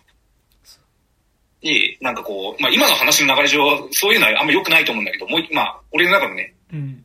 悪い価値観をこう再紹介して言うけど、あそこでやっぱ子供と大人っていう慎重さと、があった方が、タブーではあるんだけど、絵的な、その、なんだろう、良さはあったかなみたいな。そのシンプル。周りからはさ、え、なんで親子くらい離れてんのにこんな抱き合ってんのみたいな。でも、親子だよね、ほぼ。まあまあまあ、そうそうそう。っていうなんかその、周りからは完全な異常なものとして見られるんだけれど、やっぱその、なんだろう。二人の中ではもう完全な恋愛として、めっちゃ慎重さあるけど、抱き合ってるみたいな方が結構好きかな、みたいな。いや、ダメ、まあ、ダメ、なんかもう、まあ、わかるけど、わかんない。なんか俺の中のジャスティスが許さない。あの、俺の中のジャスティスリーグがせ出動だわ、あそんな。あの、俺、あ、多分ね、俺それ、あの、原体験があって、うんあの、あの、ゼルダの伝説、ムジュラの仮面っていうゲームでは、そのなんだろう、あ、だから子なんだよね、その、婚約を結んでるカップルがいるんだけど、はいはい男のカーフェイっていう方が、あの、公認に魔法の力で子供にさせられちゃって、うん。その、か姿を隠さざるを得ないみたいな感じで、うんで、その二人が世界の終わりの直前に、あのーその子供の体のまま、そのむ結ばれるんだけど、だからその、あのー嫁さんのアンジュの方はもう、大人だから、抱き合う時もこう膝を折って二人でこう、もう子供と、何、お姉さんが抱き合ってるみたいな感じに映るんだけど、それをなんかその、主人公の相棒であるチャットっていう妖精が、うんえ、なんだかこうやって見ると親子みたいだねっていうシーンがあるんだけど、ピピーいや、でもそれはないんだよ。その、ただ体が小さくされたってあ大人だった。うん多分その、なんだろう、そっちのロジックあるかないかで大違いなんだよね。ねそう。だし、なんかちょっと話戻るとさ、なこれさっきあの、結構話戻るけど、あの、君のな、まあ、新海誠の話からここ来てるんだけど、あの、俺が引っかかるのはね、その、まあ、まあその手前でめちゃくちゃいろいろ引っかかってるんだけど、引っかかるものとして一個あるのが、その、さ、そもそもでも大泉洋とさ、あそこで小杖になってしまった女の子はい。の間にはさ、で、まあ、その、大泉洋にとっては少なくとも、普通にそのヘルパーさんの娘さんとしてさ、関わっていた頃のさ、そのうん、思い出とかがあるわけじゃん。まあまあね。で、まあ本質的にそもそもあれは普通に女の子に見えてたけど、小杖でしたと言われたらそれまでなんだけどうん、なんかでもあそれ、あれを小杖として見始めたことによって、小杖じゃなくて普通にあの女の子として関わっていた時にあった関係性みたいなものがなかったことになるっていうのが、まあある意味ちょっとこう、さっきの、ちょっと違うけど、その、君の名はとかにおける、失った後の世界にもあった人間関係をなかったものにしちゃうことと結構近い感じというか。そうだよねだっ。てもうあれ以降だってさ、ヘルパーさんの娘じゃなくて多分大泉はもう小杖として見るわけでしょ。女として見るわけでしょ。いや、そうだよだからさ、なんか、私がヘルパーしてる、その、おばあちゃんの息子さんの、あの、独り身の、その、あの、奥さんを失っちゃった息子さんが、私の娘をどうやら奥さんだと思って見始めてるんですよね。っていう、いっていう、見れるホラーみたいー、もうさ、それあれだよね。もうなんだっけあの、ミッツ・マッケルセンのさ、マッツ・ミケルセン。あ、松井健。あ、えっと、偽りなきもの。そう、偽りなきものだよね、もいや、偽りなきものはあれ偽りなかったの、あ、青森版偽りなきもの的な状況に、ああ。大泉洋が。先生が、ミケルセンがおちんちん出して きたの、それはどういうこと？ってね、なりますよね。大泉洋がね、小杖、小杖っていうのを言って、で、なんかその、大泉洋が、なんかその、なんだろう、何それってなんか何やってるんですか？つって、君は小杖なんだろ小杖なんだろって言った時に、その、だからその、三代目小杖は、なんか、え、おおじさん怖いみたいに言って、このなんで今言う、今言えよみたいな、なんか、なんで今、他の人に、僕以外の人にはそれを見せないんだ？小杖なんだろう？って言って、あの、習慣されていくみたいな。いや、なんかもう、でえそっちの方がねそっちの方がよっぽど気持ちいいラストですよ。まあ気持ちよくないけど。うんうん。そう。なんか、さ、そういう感じじゃん。であるいは、えさすがにちょっと年齢差あるねって思った大泉洋が、じゃあちょっと僕一回一心で蘇ってくるねって言って。ああ、それいいね。あ、これいいじゃん。そうこれだったら年齢差、言うて7つぐらいだし、あ、で、最後転入してくるの。さ、さ、あー、あー、剣だよみたいな。そう。で、出て転校生紹介しますって。ケン君です。ケンくんです。本人学校にケンです。みたいな。小杖ちゃん。みたい遊ぼう。な。で、小杖ちゃん、傘貸してあげるって言って。そう。いいな。っていうね。でもなんかあれだよね。だからそれはもうさ、今度は押さないでね、みたいな話じゃん。要は。もああ、あのね、あの、捨てた子供がもう一回、あ、違そうう、殺したう、子供が子供がもう一回戻ってくるみたいな。そう生まれてから。ねなんかもう。で、なんか、なんか本当結構、最終的に出てくる男が全員、自分の失ったパートナーだと未成年の女の子に対して思って、そこに執着しすぎ、し続ける存在が3人も生まれることの怖さはすごい感じましたね。うん、確か月の満ち欠けは。に。うん、だから、女はそんな、てか女しか転生してないのかな、そう考えると。でもさ、これでさ、まさきも死んだ後転生しますとかだったら超怖くない？そうだね、怖っ。あ、だから、あのー、あれですよ。何？ミスミとして近寄ってきたけど、実は中身は先だったみたいなさ。ねいや、てかなんかさ、まあ、手でわかるみたいな。だから、なんか。デュポン社製だよ、っつって。うん、うわなんかそのさ、あのー、いや、めっちゃバカな投げてくんじゃないこう、蘇って。ぁ、こあ怖。で、なんかその、一応なんかなんだろう、こう、ぜ、善意というかさ、その、お互いに愛し合ってる相手の片方が蘇ってくるっていうパターンしかこの映画ないからいいけどさ、これ全然思ってもない相手、パターンだったらめちゃくちゃ怖いよね。まあそうだよね。まあ、透明人間とかって言うたらそういう話だから。そういう話だよねうん。そう。いや、なんかだから、本当にこの映画が生まれ変わりっていうことを描きたいんだとしたらそういうこともあるよっていうさ。うん。なんかそれとも何？そういう横島な、なんか相思相愛じゃない相手に対してさうん、蘇ろうとしたらさ、うん。なんか何？なんか、閻魔大王かなんかに、なんかピピーみたいになるわけ。お前はダメみたいまあだったらね、地獄はちゃんとしてるよってなるけど。な。なんかその、その、相手を思う気持ちがさ、その、と、だしかもだって、さ、ミスミが今、普通にパートナーとかいたらさ、いる可能性もあるわけじゃん。はいはい。未だに、その、す少しの期間でい一緒にいた相手のことを思って一緒にならないみたいなのさ。ああ。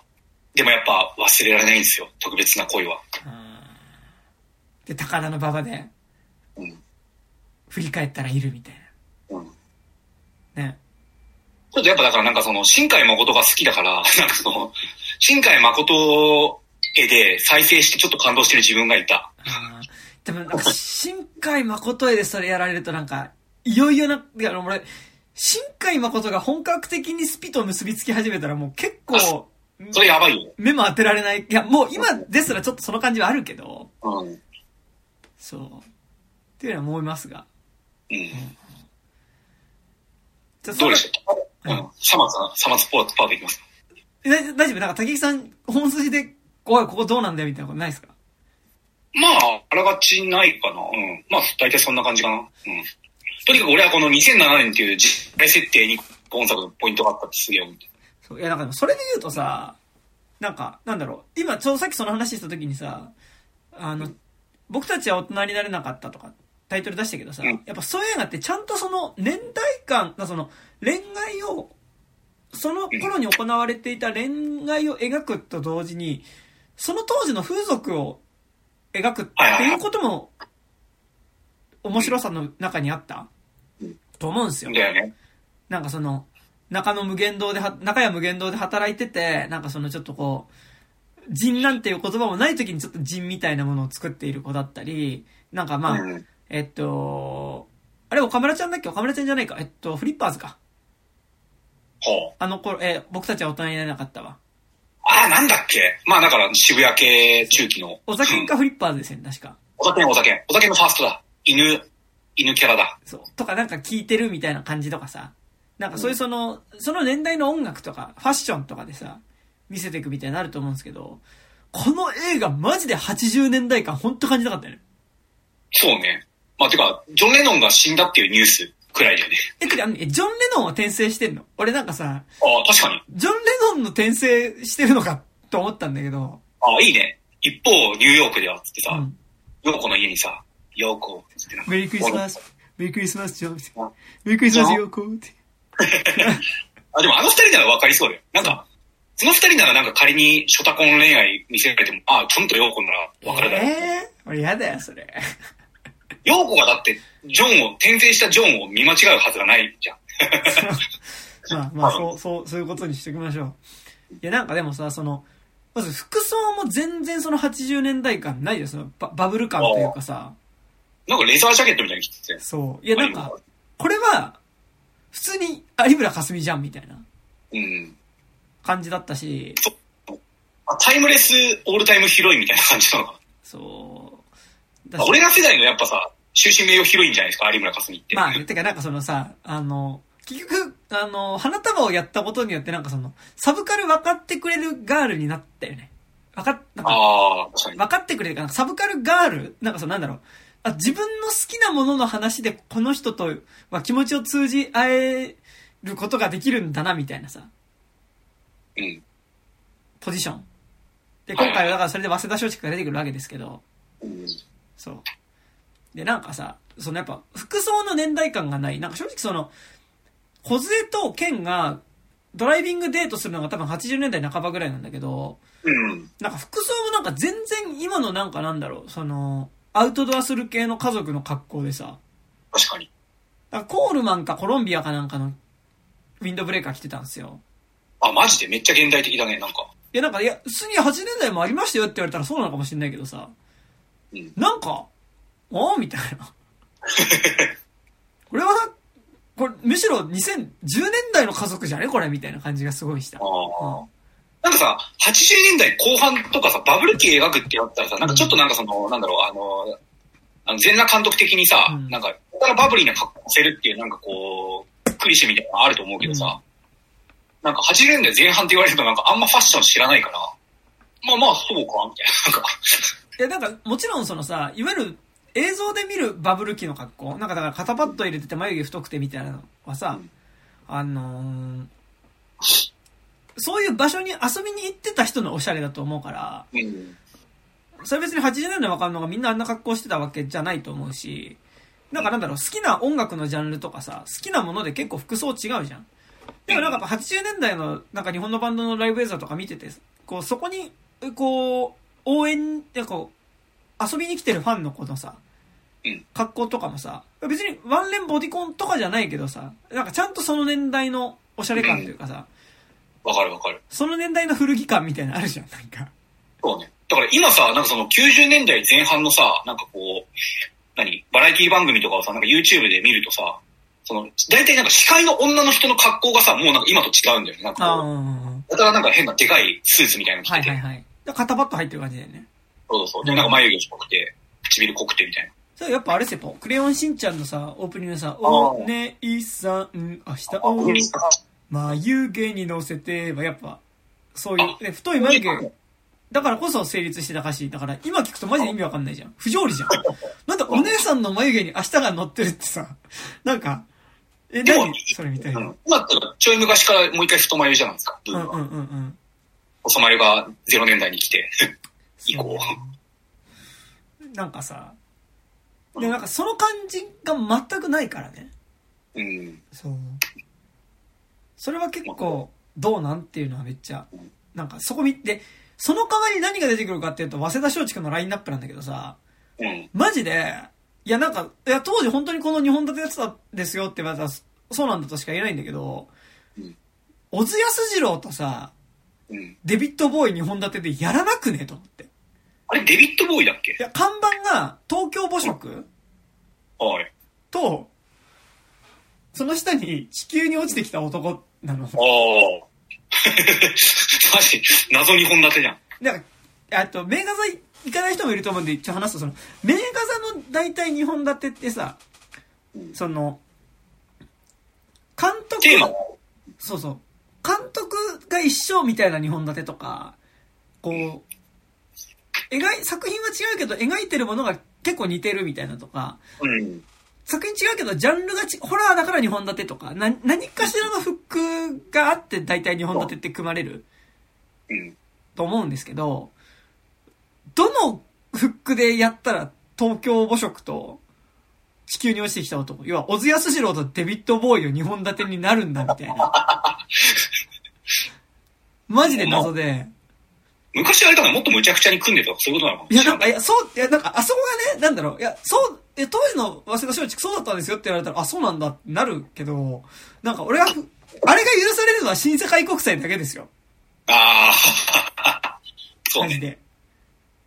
そう。って思ったし、なんかその、2週間あっても連絡がないんです、みたいなことを言ってさ、松竹の前通った時にさ、看板が変わってないの。うん。おいおいおい、ちょっと待てよ、って。早稲田松竹でしょ？一週間でラインナップ変わるじゃん。えー、ちょっと、早稲田松竹リアルタイマーに聞かないと、なんかその、早稲田松竹周りのリアルってあんまわかんないえ、。なんかさ、いや、いや、当時本当に、いや、なんか、小津安二郎とデビッド・ボーイの日本立てを、1ヶ月以上やってたんですよって言われたら、あ、そうなんすかってなるけど、なんか少なくとも今の早稲田松竹ユーザー的には、1週間単位でラインナップ変わるし、その日本立てってちゃんと何かしらのフックがあって日本立て組んでる感じがするので、なんか、なんだこの早稲田松竹みたいな。これは早稲田松竹、でそれで言うとさ、高田馬場の駅前もさ、さすがに今撮るとドンキホーテとここからファインが映り込んでさ、80年代って言えないからなのかわかんないけどさ、そこだけなんかちょっとこうんう、。さ、CG でうん。加工してで、もね、広場の奥にあるあのー、7階建てぐらいのさい、ゲーセンとか入ってるビルあんじゃん。あれ昔からあったんだって、なんか。あ、ビッグボックスですね。ああ、そうなんだ。うん。そんな高田馬場詳しいの？あんた。いや、でも、まあ、行きますからね、早稲田松竹に。あ、まあそうだ。うん俺もだから年に1、2回松竹行くかなぐらいしか行かないんで。ビッグボックスはまあいいとしてうん、まあ、ドンキホーテとここから、ここからファインは消されていた。うん。でもなんかさ、そこの駅前のさ、なんかその、まあ、確かにね、わかるよ。あの、ドンキホーテ映ってたら、なんかロマンチックな場所が一気になくなるっていうのはわかるので、うん決してわかんないけど、代わりに入れたその80年、なんか、代わりに入れた高田馬場駅前の風景がさ、なんかやたらアメカジの車、アメカジってその、なんか、アメ車の旧車みたいなのが何台か止まっててさ、なんかむしろどっちかというとこれ、なんか、オールウェイズっぽいぞ、ここみたいな。感じになってて。なんかそれも、いや、当時の高田馬場はこうだったんですって言われたら、あ、すいませんってなるんだけど、なんか違和感がすごいあった。まあそうね。そう。だから神田川周りとかはそんな変わってないから、割と長尺で撮ってたってことなの。でも80年代ですって言ってさ、神田川周りの方行ったらさ、なんか明らかにさ、このさ、レオパレスっぽいマンションっていうかさ、そうね。これ少なくとも10年前、古くても10、20年前ぐらいに建てたやつだろみたいな。なんかギリギリ80年代じゃねえ建物が建ってて、うん。なんかそこもすごい、なんか、おいおいおい、80年代の感じしないよ、みたいなまあ時代感。まあ、時代感。あと、やっぱ、その、土地的な狂いとしては、あの、早稲、早稲田、早稲田、高田の馬場なのに、ちょっと歩くと、あの、吉祥寺ココナッツディスクがあるっていう、あの、謎ですね。謎。あ、ココナッツディスク多分なんかその借りやすいのとか、その、うん、なんだろう、場所のなんか見た目が結構かっこいいみたいな。まあ、ココナッツディスクって名前じゃなかったからね。うん。ピンクムーンレコーズだっけ？ね。あれ？ピンクムーンレコーズだっけ？ピンクムーンレコーズか。いやあれ？ピンクムーンレコーズあれか。下北にある深部圭一の店だっけ？あれどっちだっけ？まあ忘れたんですけど。うん。いやー、この子は分かってますよ。見たいビデオがあんなカレにな。出ましたね。はい。うんなんかね。なんであら、あんな彼にな、こんな小学生が一人で見に行ったの、うん、で、なんかね、確かに、あそこ、ちょっと時空の歪みが生じてますよね。あと、なんかその、早稲田まで行っちゃったっていうのを表すために、まあ、欲を言えば、あの、家がどこにあったのかをちょっと教えてほしかった。確かに。あの家族が住んでた。そうね。こんな早稲田までってなんか、どの程度の距離感なのかが分かんなかったから。あれで落合とかに住んでたらさ、隣じゃねえか、みたいなさ。そら行くわ、みたいな。うん。感じね。いや、なってのはあるし。浅松のとこありますか？さ松のとこ？あ、なんかあの、なんだろう。いや、俺、前々から言ってるんですけど、セックスの平均ってわかんないんですけど、はい、あまり、なんか今作、なんかこう、お互いさ、セックスやるぞみたいなのが、なんかこう、無言のコミュニケーションで分かった瞬間にさ、セリフでさ、こう、下着姿にピュンピュンピュンピュンって脱いでいくところが、なんかリアルすぎて、エロくて、なんか、まあ中学生みたいなこと言いますけど、なんか、うわーみたいな。本当にセックスしようとしてるって思って、なんか、恥ずかしかった。その、セックスシーンを描くときにさ、どこを描くかってあると思うんですよ。なんかそれは、どういう体でするかとか、そういう、まあそういうのもあるけど、なんか。あ、とかだったな。そうで。なんかその、まあ、その手前でどういうコミュニケーションが行われて、あってどういうコミュニケーションが行われるかとかね。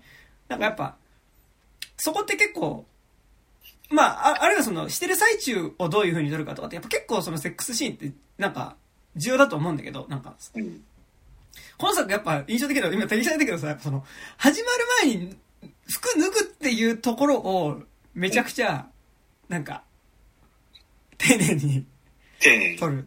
あ、みんなこうなんだって思った。なんかだからその、あれだよね、その、三角くんの家に行って、まあ、キスして、で、なんか、2回目ぐらいキスして、あれ？これ？って、その先行く感じってなったらなんかお互いに、なんかこう、脱ぎ始めるみたいな。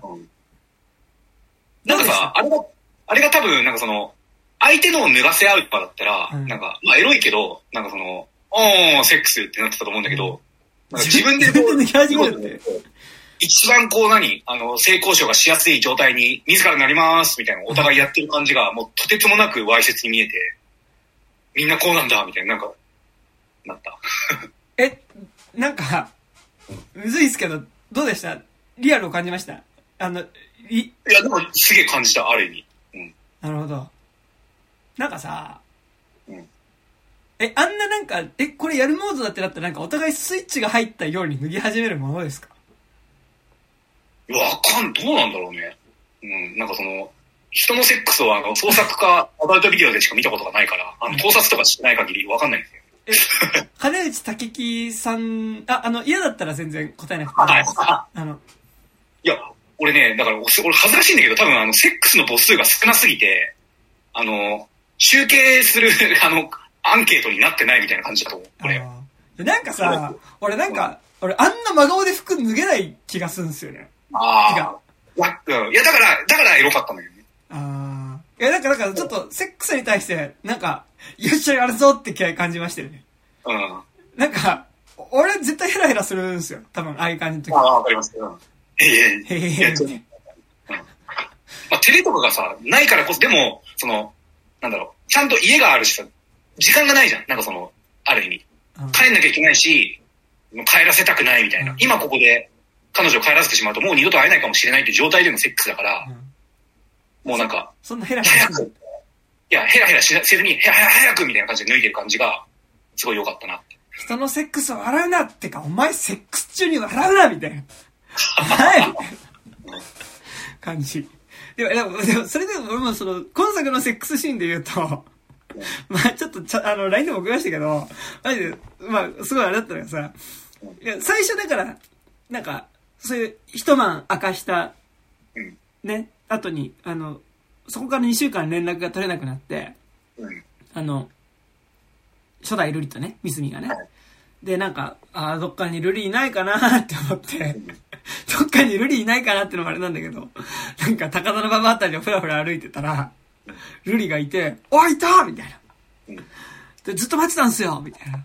なんで連絡くれないっすか？みたいなこと言ったら、いや、お互いに会うと苦しくなると思って、みたいな。いやいや、そんな関係ないっすよみたいな。行きましょうみたいな感じで手掴んで、走り出してすっごい、この映画やったら走るんですけど、あの、めっちゃ走るシーン出てくるんだけど、お前コンサートしかってぐらいになんかめっちゃ走るんですけど、で、なんか走ってなんか、こう、なんだろう、国道沿いみたいなのをさ、ミスミがルリの手を掴んで結構全力疾走するわけ。あ。うん、走った。うん。え、どこ行くの？みたいな感じ。向こう側ですみたいなこと言うわけ。であ、どこ行くんだろう？と思って。向こう側ですって走ってって次のシーンになったらさ、なんか、ピロートークのシーンになってるわけ。あ、そういう繋ぎだったっけ？そう、そう。うんえ、じゃ、え、なんか、セック向こう側。あ、でも、なんか、あ、すそっか、これ、走って、自分ちってセックスしたんだっていうさ、確かに、あ、俺それ見た時だったから、なんか、なんか納得したの思い出した。そう。だってことは、じゃあやっぱ、その、走り出す映画の中の男女、どこに行くんだ問題ってあんた。だから、深夜番組の最後、どこに行ったんだろう、シンジとマリはって思ってたんだけど、あ、あ、そうか、家からラブホかっていうのが、あそこで納得できた。いや、でもなんかね、これなんかさ、あそこで手掴んで走ってさ、なんか向こう側に行きますとか言ってさ、なんかそれこそのさ、その、もう、いわば、ね、まさきがいないもっと本当遠くの町に行きましょうみたいなさ、ことだかと思ったらさ、あ、なんか。そう、あ、なんか、えめっちゃセックスしたかったんだ、こいつ、みたいなさ。あまあ、したいですよ、セックスは。うん。だからって思うとなんかあそこの全力疾走もさ、なんか、もう、せ、性欲感がすごくて、性欲のドライブが。そう、なんかもう、うわーみたいな、やっべーみたいな、してーみたいなさ、感じのダッシュに見えて、なんか、2週間ずっとやりたかったんだろうな。いや、やりたかったんだろうなと思って。そういうのありますからね。なんかその、い、何、一回、なんか、まあラッキーとは言えないけどさ、なんかその、セックスをしてしまった相手と、それっきりで連絡が取れなくなって、はいなんか会いたいって気持ちは結局なんだ、性欲なのかなんかう、んあ往々にしてあるじゃないですか、そういうのって。でもなんか、だから、でもあそこで2回目に会った時に、向こう側ですって言って、なんかその、行くのが、なんかなんだろう、札幌とかね、わかんないけど、本当本当の意味での遠くだったら、なんか、あの、良かったんですけど、なんかあの、ジャンプカットでね、あの、なんだっけ、ミッドナイトスワンでさ、ジャンプカットでタイに性転換手術しに行くシーンみたいな、あはいはい。あいう感じで、行こうって言ったらもうなんか、キーンみたいな感じで、なんか、インドみたいな感じで。とかだったら、ここが向こう側ですみたいな。うんインドだったのみ。よかったんだけどうん、普通に部屋でセックスしてたんで、なんかもうそれ以降、あ、こいつの、あの、ルリエの思いの中で性欲が占める割合は結構高いんだなということが分かったので、あなんかだからこそラストシーンで、ルリと再会した時の、あの、ミスミに、やばいやばいやばいみたいな。やばい、あルリに見えちゃったんだ、やばいやばいやばいみたいな感じがしましたね。そうだよね。あれでだってさあれでさ、またあそこでルリの、小学生の三代目ルリの手掴んでさ、うん全力疾走し始める可能性、全然あるからね。でいや、だから、それで言うと、やっぱあのーえっ、とあれ？えっ、と、まさきじゃなくて、三隅のあの家、はいはい。あれがどこにあったのかちょっと気になって、あれなんかさ、高円寺かなんかの遊歩道に見えたんだよね。おー。遊歩道の横にある、なんか、わかんない。なんか、本当にそうなのかわかんないけど、なんか頑張れば特定できそうな感じの立地だったから、あれの家がどこにあったのか知りたい、俺は。いやでも、高田馬場から高円寺まで走って行ったらさ、もうヘトヘトよ。30分ぐらいかかるよね、走っても。うん確かしかもあのスピードで走ってったらヘトヘトよ。に。そうだね。うん。もやる前からバテバテう、で、バテバテだよ、もう。もうバテバテの身の能力者ですよ。もうそんな。本当に。うんうん。っていうのは、思った。はい。ちょっとね今度さ、なんか映画におけるセックスシーンベスト10とかやりたいっす。ああ、やりたいですね。やりましょうか。なんかあんま、やっぱなんか、みんなやっぱ多分下品に思ってなんかベスト10出すときにもあんまなかなか選ばない、選びそうで選ばないと思うんだよ。いや、なんかそのさ、そのこのシーンがエロくていいっていうよりは、なんか、あ、そうそうそう。まあ別にエロいっていうかか観点でもいいんだけど、うんエロいとかなんかその最悪とかでもいいんだけど、俺はこのセックス描写、なんか感じたぜみたいな。ね、てか、やっぱ、なんか、だてかなんかね、ど、導入のコミュニケーション、および終わった後のコミュニケーションの良さな気はするんですよ。ああ。やっぱそれで言うとさ、ニコラス・ローグの赤い影のさ、はいはいはい。ベネチアついてすぐぐらいのシーンでさ、あの、セックスシーンとセックスの後のなんか後片付後片付けっていうかなんか、はいはいはい後のシーンがさ、こうクロスカッティングされる、あれすごいよね。いやー、そうっすね。あれはすごいですね。なんかそのセックスの曲線みたいなのも描いてる感じするし、うん。それ自体がさ、この予知能力っていうことなんかある種伏線にも見えるしさ。そうね。うんいやでもそれあ、もうなんか、うん。楽しい行為中にもその終わったこと後のことばっか俺考えてるみたいな。すごいね。もう、もう、時短、時短、コスパ、コスパ人間の末路。コスパっていうかなんかもっとなんか、虚虚無っていうか。うん。あ、これも終わって、なんか、セックスの後のだるい時間が待ってるのかって思いながらやるみたい確かにね。それで言うとな。やっぱ、今年ワーストはやっぱあれですよ、やっぱ明け方の若者たちの朝チュンで流れる、あのあの、エイリアンズエイリアンズは、まあ最悪ですね。最悪。いや、最悪すぎて俺最高だけど。最悪のピロートークです自分家で一人でいる状態で久しぶりに声出したもん。あそんなわけねえだろみたいーあれひどいっすね。まあだそれでやっぱ、は花束のさ、な。うん。やっぱりこう、絹ちゃんと麦くんのさ、なんか、出会って最初の頃のもうなんか、しまくりマムリ、クみたいな。しまくり機のやつは、すごい良かったですね、なんかあの。俺、だから、俺、実は花束で一番食らったのはあそこなんですよ。うーん。何？あの、実はこの二人、あの、セックスしたばっかの二人、みたいなさうん、うん飯食って。なんか、が大学に行かず3日間ずっと一緒にいて何発やったみたいなさ。はいはい。あれがなんかもう、裏山悔しい、憎いみたいな感じで。えー、なんだ。でも、あれをほら、いろんなニュアンスで撮ると、ミサトさんとカジ、カジさんになりますよね。あ、カリさんか。まあ、ラスト単語インパリ方面みたいな感じになるのかな。今日友達と会うんじゃなかったのか？みたいな。うーん、リツか？みたい あのね、あの、手元のヒニングが映ってるあのシーンでな。そうそうそう。だんだんね、コツがつかめてきたな、み 久しぶりに見よう、あれ。たいな。ですよ。うんそう。やっぱなんか大人になって見るエヴァってあそこら辺に一番面白かったりするよね。でも、俺、だってエヴァめっちゃ覚えてるのあれだな、あの、友達の結婚式の帰り道での、あの、あいきなりキスして、みたいな。自分が情けなくなるわよみたいな。うん。で、あの、まあ、あれだよ、あの、口、くそ、そういう口を塞ぐキスですよね。うん。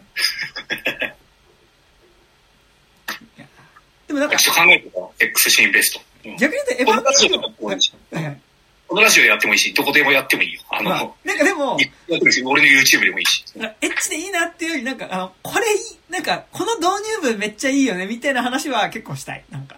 ああ。別にこのポッドキャスト、やるならなんかちょっと、何人か呼びたいし、ちょっと男だけで嫌いの嫌いのするのもなって気がしますよね、なんかね。でもそこで、むずいよね。なんかそこでさ、なんとかさ、女性ならではの意見もいや、それはね、くださいよ。それはあれだけど、にやりたいっていう人がいたら全然いいけどさ、なんか、オファーするのに気が引けるよ確かにね、確かに。でもなんかさ、こう、すごい男だけど、いや、かっこよかったんですよ、ゲハハハってなるのもちょっと嫌じゃない？なんか。いや、そこでジェンダーバランス別に気にしなくてもいい気もするけど。本いや、なんか、今の俺らのなんかこの、だ、だ話っていうか、やりましょうよみたいな場に、なんか、女の人がいて、なんとかさんもどうとかだったら別にいいけど。でもなんかほら、その、ある意味その、インティマシーコーディネーターとかさ、ああ、なるほどね。入れることでのこうクリエイティブみたいなところってやっぱさ、このキャラクターはこういう導入でセックスしますよねみたいなさ、そのやっぱ結構セックスシーンになった途端に演技っていうか普通にそのセックスになっちゃうことの、なんか、で、なんかそこってどうなのみたいな話とかも結局インテラシーコーディネーター入ると、このキャラクターだったら多分こうしますよねみたいな、結構役としてそのセックスみたいなことを話せるからなんかより映画のクオリティも上がったみたいな、なんだっけなんかのラジオで言ってて、うんそう、なんかその意味でなんかやっぱその、このセックスシーンはリアルやみたいなのが、なんかやっぱちゃんと話すのは別に結構いいなっていうのは思うんまあですよ。確かに。うん。そうそうそう。っていうのはね。まあ、いずれやりましょうよ、という。まあ、でもその意味で言うとなんかやっぱ今作のいきなり脱ぎ出すみたいなね。うん。10ポイントって思ったもん。で、なんか、は、始まった感じするよね、なんか。始まった。ななんかのスイッチが入った感じすごいしたよね、なんかあの。なんか本当に俺、一番恥ずかしかったもん、映画館で見てて。なんか、まあ映画見てりゃさ、セックスシーンでいっぱい出てくるんじゃん。うん。だけどなんかやっぱ一番なんか、あの、家族で見てなくてよかったって。なんかあの、なんでしょう。こう、川、緩やかな川の流れのようにだんだんセックスに入っていく感じじゃなくてさ、なんかもう断崖絶壁の滝でしたよね。なんか、うん。ザン。はい、始まりみたいな感じでしたよね。あなんか急に BPM 変わる感じでした。うん。なんか俺、ちゃんとなんかその2枚のレコードを繋ぐように入ってほしいですね。どっちかっていうと。ああ、だからあれでしょなんかソファーでこうなんか、手触りながらみたいなことでしょそうそうそうそうそうそう。そううん。そうそうそう。まあまあまあまあ違った良さがありますよね、そのどっちも。なんかちょっとこうね、ふ、ふざけてるとこから、ああ。おうおうおうおうおおはい。はい。というね。はい、さまつのところで。なんか他さまつのところありますか？サマスのところ、俺なんか一個めちゃくちゃツッコミポイントとして笑ったのが、いなんかその二人で、まあセックスする前かな。最初なんか、缶ビール片手にさ、あのー神田川沿いデートしてんじゃん。はいはいはい。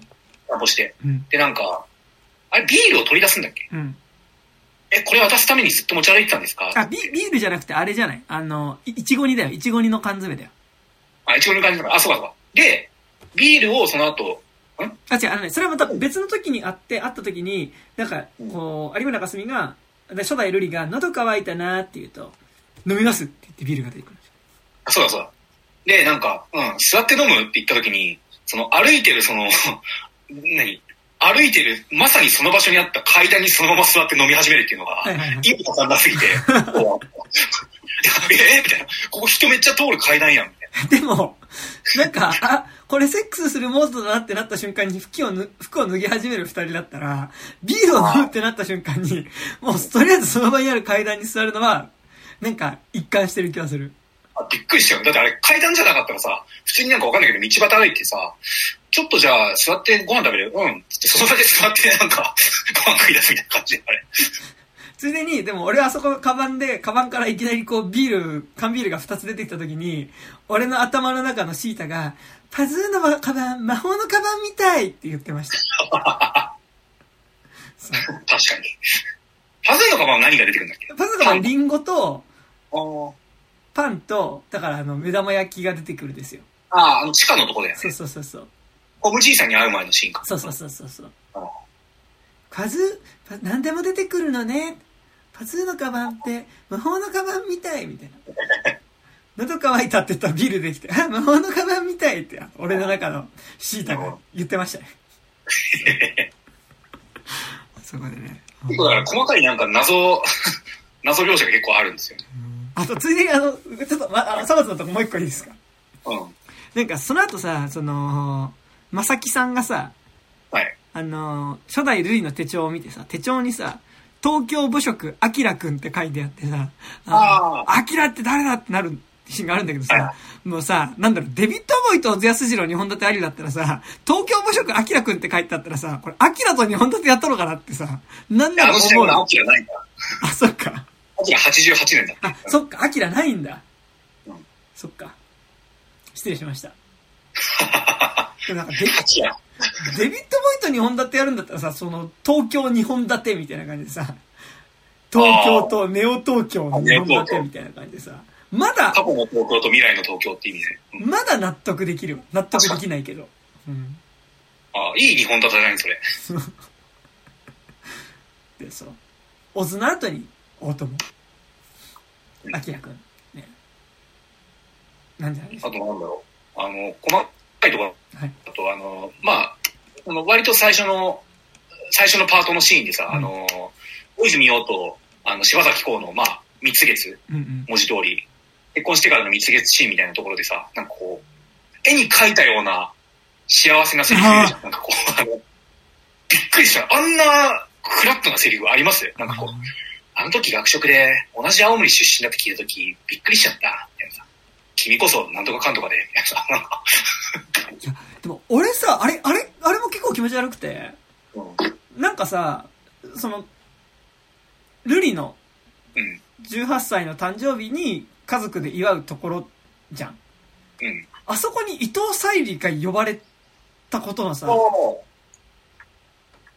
い。なんか、俺伊藤沙莉だったらさ、うん。え、これ、私帰った方が良くないみたいな。てかなんか超居心地悪いじゃん。なんか。まあだから本当家族同然に仲いい友達なんだもん。そういうことなの？うん。まあだからあの、綾瀬家の、なんか、誕生日会に四つ葉が呼ばれるみたいなことなんじゃない？知らんけど。でも、綾瀬家の誕生日に四つ葉が呼ばれた結果さ、四つ葉とさ、あの、綾瀬家のさ、両親のさ、慣れ初めの話をさ、なんかさ、こう、二人がし始めてさ、で、娘三人がさ、えー、聞きたい聞きたいみたいな、えー、本当に？みたいなさ、リアクションをする場に行ってさ、しないじゃん。四つ葉とのうん家族。あ、じゃあ四つ葉とだったら四つ葉が呼ばれる側だから。ああ、でも、よ、呼んで行った先でそれをしないじゃん。あの、あの両親は絶対。うん俺なんかすっげえ居心地悪いと思うんだけど、あれ。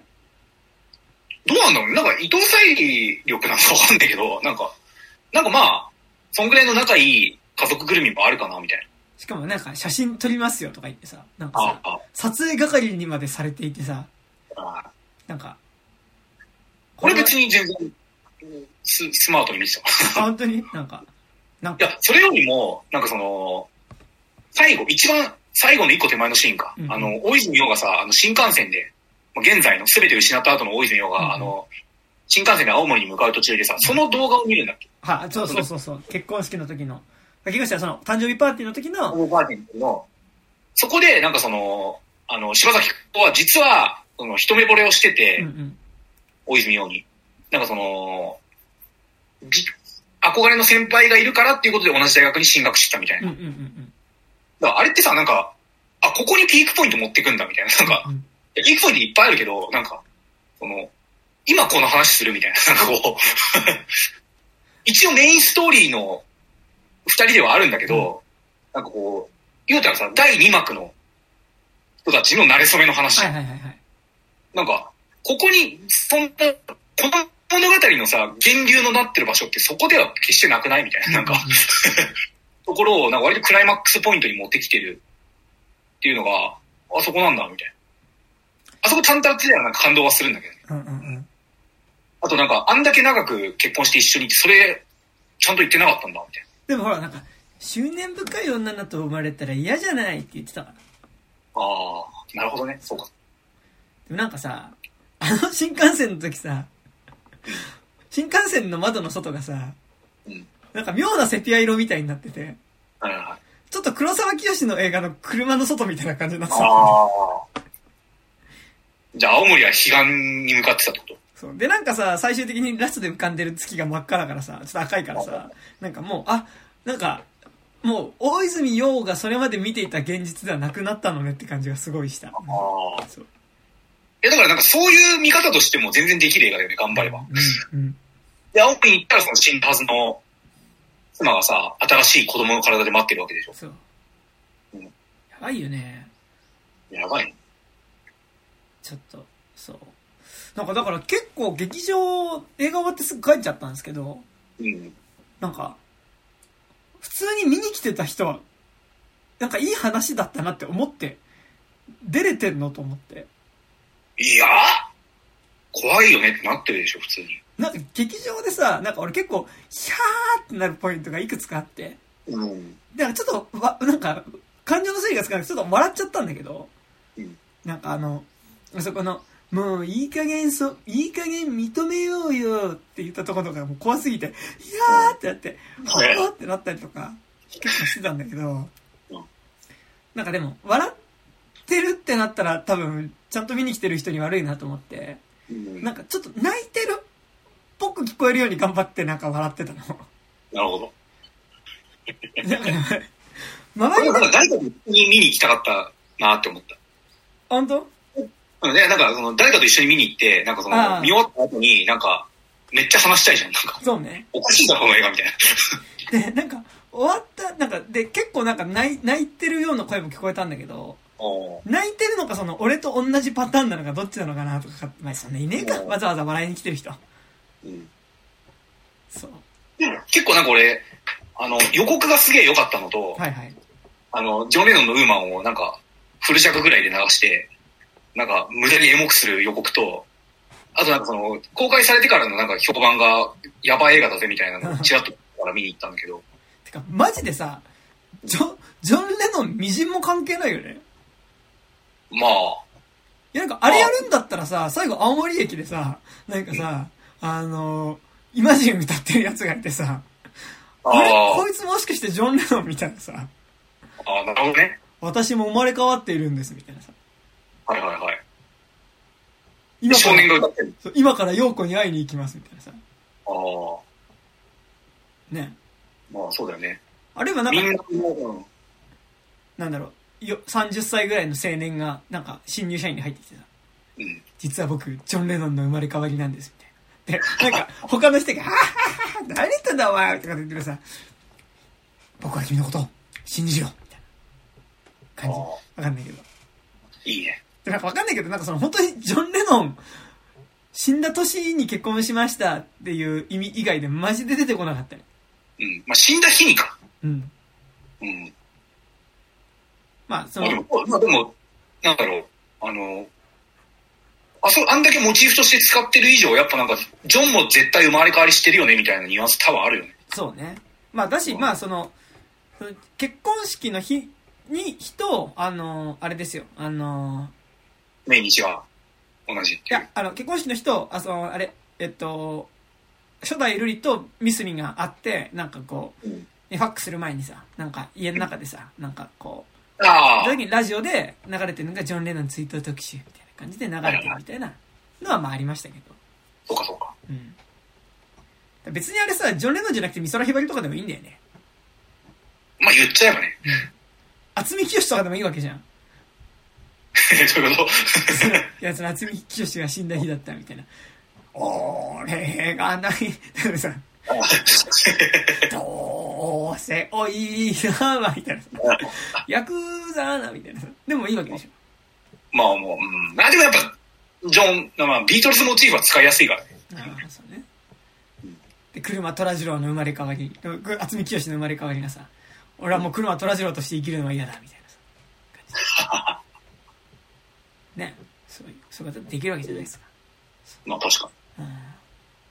という。というね。アピチャッポンが撮ったとかだったら多分全然楽しく見れたんですけどね、僕ね。ああ、まあそうね。うん。あと、高熱が出てから目覚めるっていうのは怖いよね、普通怖いねになんか。。うん。てか、ちょっとなんかやっぱさ、そのさ、オーメンとかやっぱエスターとかやっぱちょっとその感じはするよね、だからなんかね。うん。ああの、さ、柴咲コウが娘の変化に気づいてるとことか結構逐一怖くなかった？いや、怖い怖い。あの子おかしいのよ、みたいなさ。うん考えすぎだよ、君、みたい。あんな昔の歌歌って、みたい それだって友達のお父さんかなんかから聞いたんだろ、みたいな。な。うん。それにこの間、ライターを見て、みたいな。石を取り替えたのよ、あの子、みたいな。それも友達のお父さんが、みたいでもやっぱなんかその、陰謀論とか、スピ、スピとかにハマる人って、なんかそういう細かなさ、うんまあ偶然というかさ、なんか奇跡みたいなのが積み重なって結果になるんだろうな、みたいな。な。うーん。まあ、本作の、あの、伊藤沙莉は間違いなく、信美の、信美町、神様は小学5年生読んでるなって思ってる。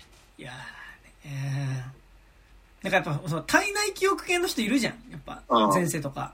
うん。ね。赤ちゃんはね、お母さんを選んで生まれてくるんだよ。やばいよねうんあーでもこれ本当だ危険なんですよ、マジで。あれだから最終的に行き着くのは、なんかあの、あの、赤ちゃんが流産するのは、なんかあの、赤ちゃんが望んだことなんだよ、みたいな。それで、だからもちろんその、何子供を失った、あのお父さんお母さんが救われるっていうのはもちろんあるけど、うん結構危ういんだよね、マジで。なんかやっぱそれでね、なんかやっぱ救われちゃうとっていうのはありますよね。うんそう。っていうのはね、なんか、すごい、でも俺が、あの、ヘルパーの安藤玉恵さんとかさ、うん。あと、大泉洋のお母さんってさ、うんなんか、彼の喪失感を、なんか、ちゃんと受け止めることはできなかったのかって思うよね。なんかあれでさ、ああ。あの後、ね続きでさ、その、うん安藤玉恵の娘をさ、小杖って思ってさ、ストーカーがして、そうかがしてく彼に、やめて、違う町まで逃げたのにまだ来るみたいな。ね。で、最後あの、あれか、大泉洋が、あの、車乗って、安藤がなんか娘さんの車に、車をこうチェイスして込むみたいな。で、プーってクラクション鳴らすんだよ。いや、こだからもうなんか本質的に、だからもう最終的にはね、なんかあの、まさきさんとね、あんま変わんないっすよ。他の二人も。うんうん。と思。まさきさんが、あの、最初からもうダークサイドに落ちてる人間として描かれるから、うん。そうなんだけど、みんなあっちに行く可能性は秘めてるよね。まさきさん踏切で叫んでるとこの顔とかめっちゃ怖かったからね。ああ、うん。怖いね。っていうのがありますけど。なんかこれさ、本当に少しさ、って言ってる俺自体も、うんあいつもあいつも全員生まれ変わりなんじゃん、みたいなさ。そこまで生き切ればさ、まあ、クラウドアートになれるわそうね。け。うん、で生き切れば逆に SF としてなんか、健全になると思うんだよね。うんうんうんうん。マジ全員生まれ変わりだから、でもなんかさ、その、こう、新海。とかさ、なんかその、出会った人うんに対して、なんで出会ったんだろうっていう理由を後付けしていく形での運命だったら別にいいと思うんですよ。ああ、なるほどね。あの、機能法みたいな。あなんでこの人のこと、あなんでこんな僕たちは相思相愛なんだろう。あ、多分それは運命なんだ。ねえ、だったらいいけどさ、まあ野田洋次郎文体ですよね。この人は運命だってなって付きまとうことになったらかなり怖いよね。怖いね。うん。運命が先行するパターン。はいはい。後付けの運命じゃなくて、先行運命。先行運命。うん。あ、これ格言ですね。あの、運命は機能法のみで使え。使え。ピシッっていう感じ。だから、ここの作品に関しては、後付けの結果、さ先行するみたいなところがあるので、うん。あと、あ、生産末のところ、もう一個いいですか、はいなんかホテルのラウンジのところで、なんかそのさ、うん伊藤沙莉と会うところでさ、なんかうん結構なんか、ちゃんとしたホテルのラウンジじゃん。あれなんです結構、うん。なんか高級ホテル、まあ、行ったことないけど、画女園とかさ、はい。椿山荘とかさ、あ、はいはいはい。俺、椿山荘なんか知り合いの結婚式で行ったわ。本当？おやばかった。もう、あの、上級国民しか来ない場所だなと。ああ。ああれですよ、あの、私たちは貴族。じゃあ、あの子は貴族ですね。私たちは貴族って、めちゃくちゃ嫌な映画じゃん。私たちは貴族ってあれじゃん、なんか、あの、グレートキャッツビーみたいな。なんかはい僕は貴族の冒頭を思い出したの、ちょっあ、でも、あ、あだってガジュエンじゃなかったっけ？それと。あれ？こそ。おいや、あ、うん。ガジュエンか。ガジュエンってどこにあるの？あの辺りか。あ、ガガジュエン、あ、それ、椿山荘じゃねあの子は貴族は。椿山荘か。うんうん。ガジュエンは目黒にあるんですよ。うんあ、帝国ホテルじゃなかったっけ？あ、帝国ホテルか。帝国ホテル。あの、あの子は貴族は。ね。そっかそっか。いや、なんかあそこのホテルのラウンジでさうん、なんかなんだろう、どら焼き頼んでいいって言ってどら焼き頼むじゃん。ああ、そうだそうだ。なんか、え、どら焼きあんの？って思ったけど、まあまあまあ、あんじゃない、うんなんか逆に、あ、逆にこういう高級なとこだとある感じだ、どら焼きみたいな。なんかほあの、ら、ほら、おばあ様とかも来るからさ。なるほどね。それがありますよ。ドトールとかさ、なんか、そういうレベルで考えてる自分がいかに浅はかだったかということを思い知りましたね。はい。あ、一周回って逆に高級な感じでどら焼きみたいな。うん。あのホテルのラウンジであの話何時間もしてる人たちって怖いよね。あれ、またから聞いたら宗教の勧誘っていうか洗脳だからね、あれね。なんか周り誰も座ってなかったし。うん まあそれは撮影とか、なんか絵柄の、絵面の都合上創生ざるを得ないのはわかるけど。絶対もうでも自分がいる喫茶店で話したらめっちゃ味噌ば立てるよね。うん。ええー、みたいな。いや、なんかそれがさ、なんか、マルチビジネスの勧誘とかだったらさ、うわー、やってるやってるぐらいだけどさ、うんあそこそこまでさ、なんかこう、あの、あなたの亡くなった娘さんは、そもそもが生まれ変わりだったんですみたいな。ちょっと待ってみたいな。ええー、ってなるじゃん。二乗じゃんだって。うん死んでるんだぜ、だって。いやね。もう死んでる時点でも結構辛いのに、それが うん、何、元の、さらにオリジネーターがいるみたいなさ。でさ、さ、だからこそ多いには思ってたんだけど。うんなんか時系列とかもさ、その、並べたら結構怖い、変えたら全然怖いっていうかさ、なんかよく知らない男がやってきてさ、なんか、あなたの死んだ娘は私の元恋人なんですみたいなこと言い始めてさ、はぁみたいになってたと思ったらさ、で、墓参り行ったらさ、高校の時のさ、娘の、娘の高校の同級生が、なんか、なぜかいてさ、うん。元気ですかみたいなさ。声かけてきてさ、え、怖ってなるよね。あれ、じゃあさ、あれ、あの時ってさ、伊藤沙莉って娘連れてたっけ？娘、連れてた連れてた。で、ほら、なんかそれで、はいあの、私も友達になりたいねって、なんかあの、生まれ変わり同士でも早速なんか小杖とさ、三代目ルリがさ、なんかそうだわ。お手紙書いていいってとこでもうちょっとフラグ立ってるわけでしょ。うん。てか、あれじゃあ自分の墓参りに来てたってこと？そうだね。怖っ。やばいね。おめえ、おおめえ、ウォルト・ディズニーかよ、みたいな感じだよね。え何俺と、俺とジに自分の墓参りしたの？なんか自分の墓参りをなんか、見るみたいななんかあったんですよ、なんか。ウォルト・ディズニーのなんか。へえうん。ごめん、今結構曖昧なことで言ったわ、今。うん。冷凍保存されてる説じゃなくて。あ、じゃなくてじゃなくてじゃなくて。そう。どんなテンションで行くんだろうね。うんこれが私のオリジンか。もう綾波レイだよ、それは。私の代わりはいくらでもいるわん。それは二代目ね、みたいなうん。それは多分私じゃない、みたいな。待ってくれルリーみたいな。もうそ、そういうことだよね。マジで。言動ですよ。みんな。あの映画に出てくる男。でもやっぱ、ルリはルリだ。他の名前考えられない。ね、あ、そうね。だから、なんか、あの、最近、最近ギレルモ・デルトロのピノッキオ。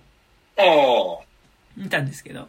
あまあでもほら、あれはなんか自分の死んじゃった息子とあしてピノキオを作ったけど、最終的にその、前はその死んだ息子でもなくてピノキオなんだよっていうことをゼペットじいさんが認めるまでの、なんか成長って感じだったんだけど、まあ、でもなんかね、あの、月を、月の満ち欠けビヨンドはマジでそうであってほしいですよね。あごめんな、何々ちゃん、みたいな。僕は君のことを、小杖だと思い込んでいただけだったんだ、みたいな。君は君だよ、みたいな。あ。うん。そうであってほしい。そうね。うんって考えるとさ、新エヴァンゲリオンでさ、あの、歌唱綾波レイを結局綾波って名付けちゃうのなんかかわいそうに思えてくる。そうねうん。別そうとしか見えないのわかるけど、うん。やっぱあそこはもよこってつけるべきだったね。あんのもよこの本読んでたし。そうね。そう。そうなんですよ。うん。まあなんかでも、あれなんかね、なんかやっぱその普遍的になんか、わ若い女の子になんか自分の死んだパートナーみたいなのの幻影を重ねてしまうみたいなのさ、うん。結構あるのかね？うーん。じゃない？ねだって玄道だってそうだしさ。うん。いや、だからさ、そんなに、別に死んでるとかなくてもさ、うん。昔好きだった子の幻影をなんか新しい彼女にも求めるとかあるわけじゃん。ああ。ああ。まあ、まあ、まあ、全然ありますよ、そういうまあね。まあそういう話よく聞きますよね。なんか。あの人の次の付き合った相手を見たら、あれ？みたいな。ね、お前の彼女にこっくりみたい口に出さないけど、あれ？みたいなね。なんかだから、めっちゃあるよ。うん。大森直の今の、あの、付き合ってる人はめちゃくちゃ青い優に似てるらしいですからね。えー、一般の人なの？なのかな？なんか、似てるっていうのを、あの、結構、あの、マロ、あえっ、と、マロ赤字じゃん、あ、マロ、マロ赤字周りで、よく出入りしてる友達が言ってました。えー、そうなんだ。誰も口にしないけど、うん。似てるらしい。そ、そのことは触れないらしいけど。あー怖っ。やだな、なんかすごい怖いな。でもなんかそれ、怖いよね。なんか、そのう、ん。別れた人とさ、うん。偶然会ったらさ、ああ、私にそっくりな人が横歩いてるみたい みたいな。な。うん。な怖いですよね。確かにね、あるわ。なんかその、俺もなんか友達が、の、まあ普通に今の恋人うん。と、なんかそのたまに遊んだ時に、その男友達の昔の恋人のなんかゴーストが見えるみたいな。それは、あれですか？犬の人ですか？ああ、まあまあ、それ以上は言わんといてくれ、あオッまあケーオッケー。あ俺なんか人の顔の認識能力低いんだけど、なんかそれを誰か、共通の友達が、なんか、ゴーストが見えんだよね、みたいに言った時に、うん。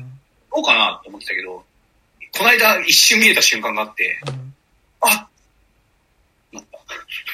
なんか、さ、うんタイプって言うじゃないですか。なんかそのこういうのがタイプで、みたいな。うん。そういうことなんですかね。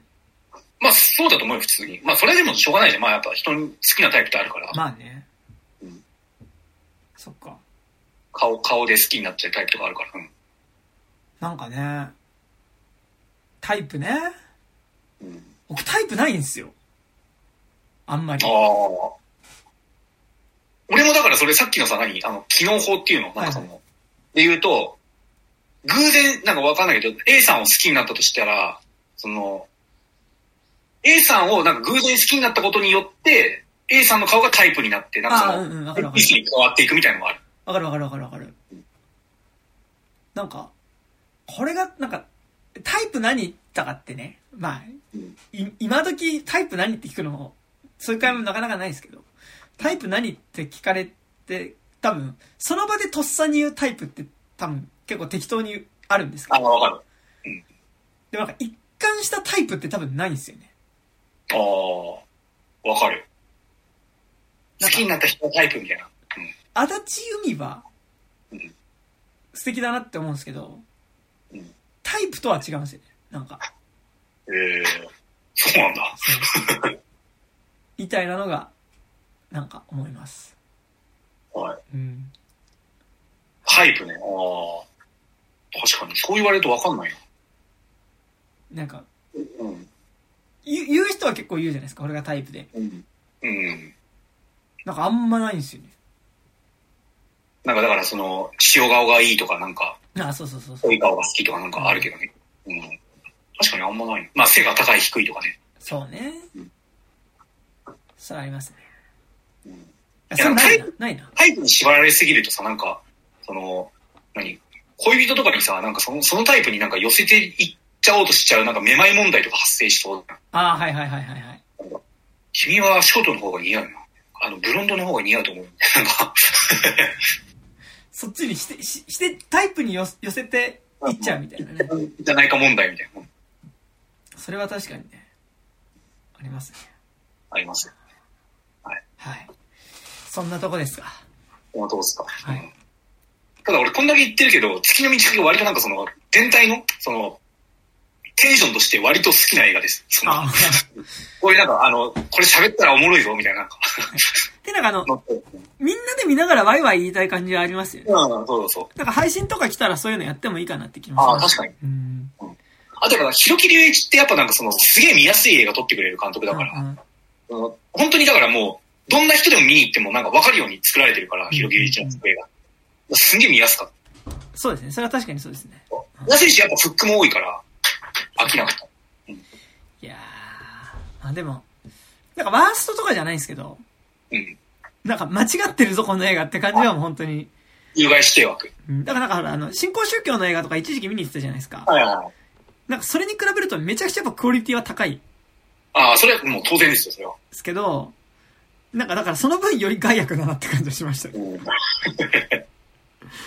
そう。なんかやっぱ、なんかその信じてる人の映画ってあるじゃないですか。うん。まあそれが何に、にせよ。信じてる人が撮ってるんだなってタイプの映画ってある気がしてて。なこれはまさにそういう感じの一本でしたけど、ああ。いや、別に。ひろきりは信じてないけど、なんかその、信じてる、あ、これはあるっていうことに寄り添って撮ってるなみたいな。うん、そうね。うん確かに。作品としてはあるっていうふうに寄り添って撮ってる。なんかね、すごい。でも、やっぱこんだけなんかその、蘇りみたいなことって、結構みんな信じてるものなんですね。まあ、なのかな。うん。なんか表では言わんけど、ね。なんかやっぱ、その、本能的にさ、なんかそういう教育じゃん、基本は。うんうんうん。日本だと、その、なんかおじいちゃんは、その、何、死っていうことを子供にどう伝えるってなんかう、ん3歳ぐらいの時になるじゃん。うんうん。時に天国っていう場所があって、お空に行って、とかなんかこう、あとなんかそのお彼岸になってなんかこう虫が、その、おじいちゃんの墓参りした時に、虫がその、蝶々が飛んできたりすると、あ、おじいちゃん帰ってきたんだ、とかさ。うんでもなんか普通にナチュラルなものとして、幼少期から刷り込まれ続けるから。なんかどうしても、いくら理性的になろうとしても、なんかその、そこへのなんか、スピリチュアルな共感覚っていうのは、拭いされきれないと思うんだよね。なんかはいはいはいはい。よっぽどのことがないと。うんうんうん。まあそこに付け入れるのがやっぱスピリチュアルだと思うけど、そうね。うん確かに。意識してマジで離れようとはしてるけど、なんかその、うんうん。公式なんてやっても意味ないみたいまあなんかその、し信じたいスピとかさ、うん。なんか、スピじゃないけど、なんか自分が生きる上でひ必要とする物語とかはある気はするし、うんなんか、でもそれは物語として距離をちゃんと置きたいなみたいな感じもあ、そうね。するしね。この信じるものがさ、何？ビジネスパーソンが考えたやつでいいのとは思うけど。そうね。うん。あの、行間めっちゃ開いた、めっちゃ大きい字で書かれてる本に書かれてるやつでいいの？とは思うよ。はいはいはい。そうですね。そうですね。確かにね。まあ。俺は、ホドロフスキーとか信じてますよ。だから。ああ、その意味じゃ。なるほどね。そう。っていうのはね、ありますけど。ありますけど。そんなとこですかね。本当ですか？はい。でもなんか全部、その、大泉洋を全員でなんか頭おかしくさせるための、うん終わった説を立証したいんだけど、まあどうしてもなんかその客観的にちゃんと、なんだろう、回想とかがされちゃってるから、それができないのがちょっと惜しい映画だなと思って。でもさ、結局その大泉洋が感知してないところでの話でしかないからさ、まあね。要は一瞬7歳の時に娘がいなくなってた時に、どこ行ってたか、実はねって話だしさ。うん。で、これ娘が描いた絵、ど、この描かれてる人誰だかわかりますか？え、わかんないです。で、実はね、みたいな話だしさ。うんなんか、ちょっとずるいっちゃずるいよね。なんか、あの、大泉洋がそこで気づけることなんてないからさ。うあんの。、証拠はないんですよ、証拠は。そう。てかまあだから観客は証拠見せられてるけど、大泉洋視点だとマジでない。要素でしかないよね。なんか変なことが人生の中で何回かあったそう。ことを、その、立証されて関連付けざるを得ないみたいな話だから。で、まあ、で、あげ、うんほらで、挙句の果てに、あの、娘がさ、あの、どら焼きとか食べてさ、いつも、実家に、青森に帰る前に、お父さんとお母さんと一緒に食べるどら焼きが好きだったな、みたいなさ。なぜお前それを知っているみたいな。でもさ、この映画制作の現場で言えばさ、それをだから子役に言わせてるわけじゃん。うんうん。だからあそこで映ってるものはそうなんだよね。あの、その、騙すための嘘そう。じゃん。言うたら。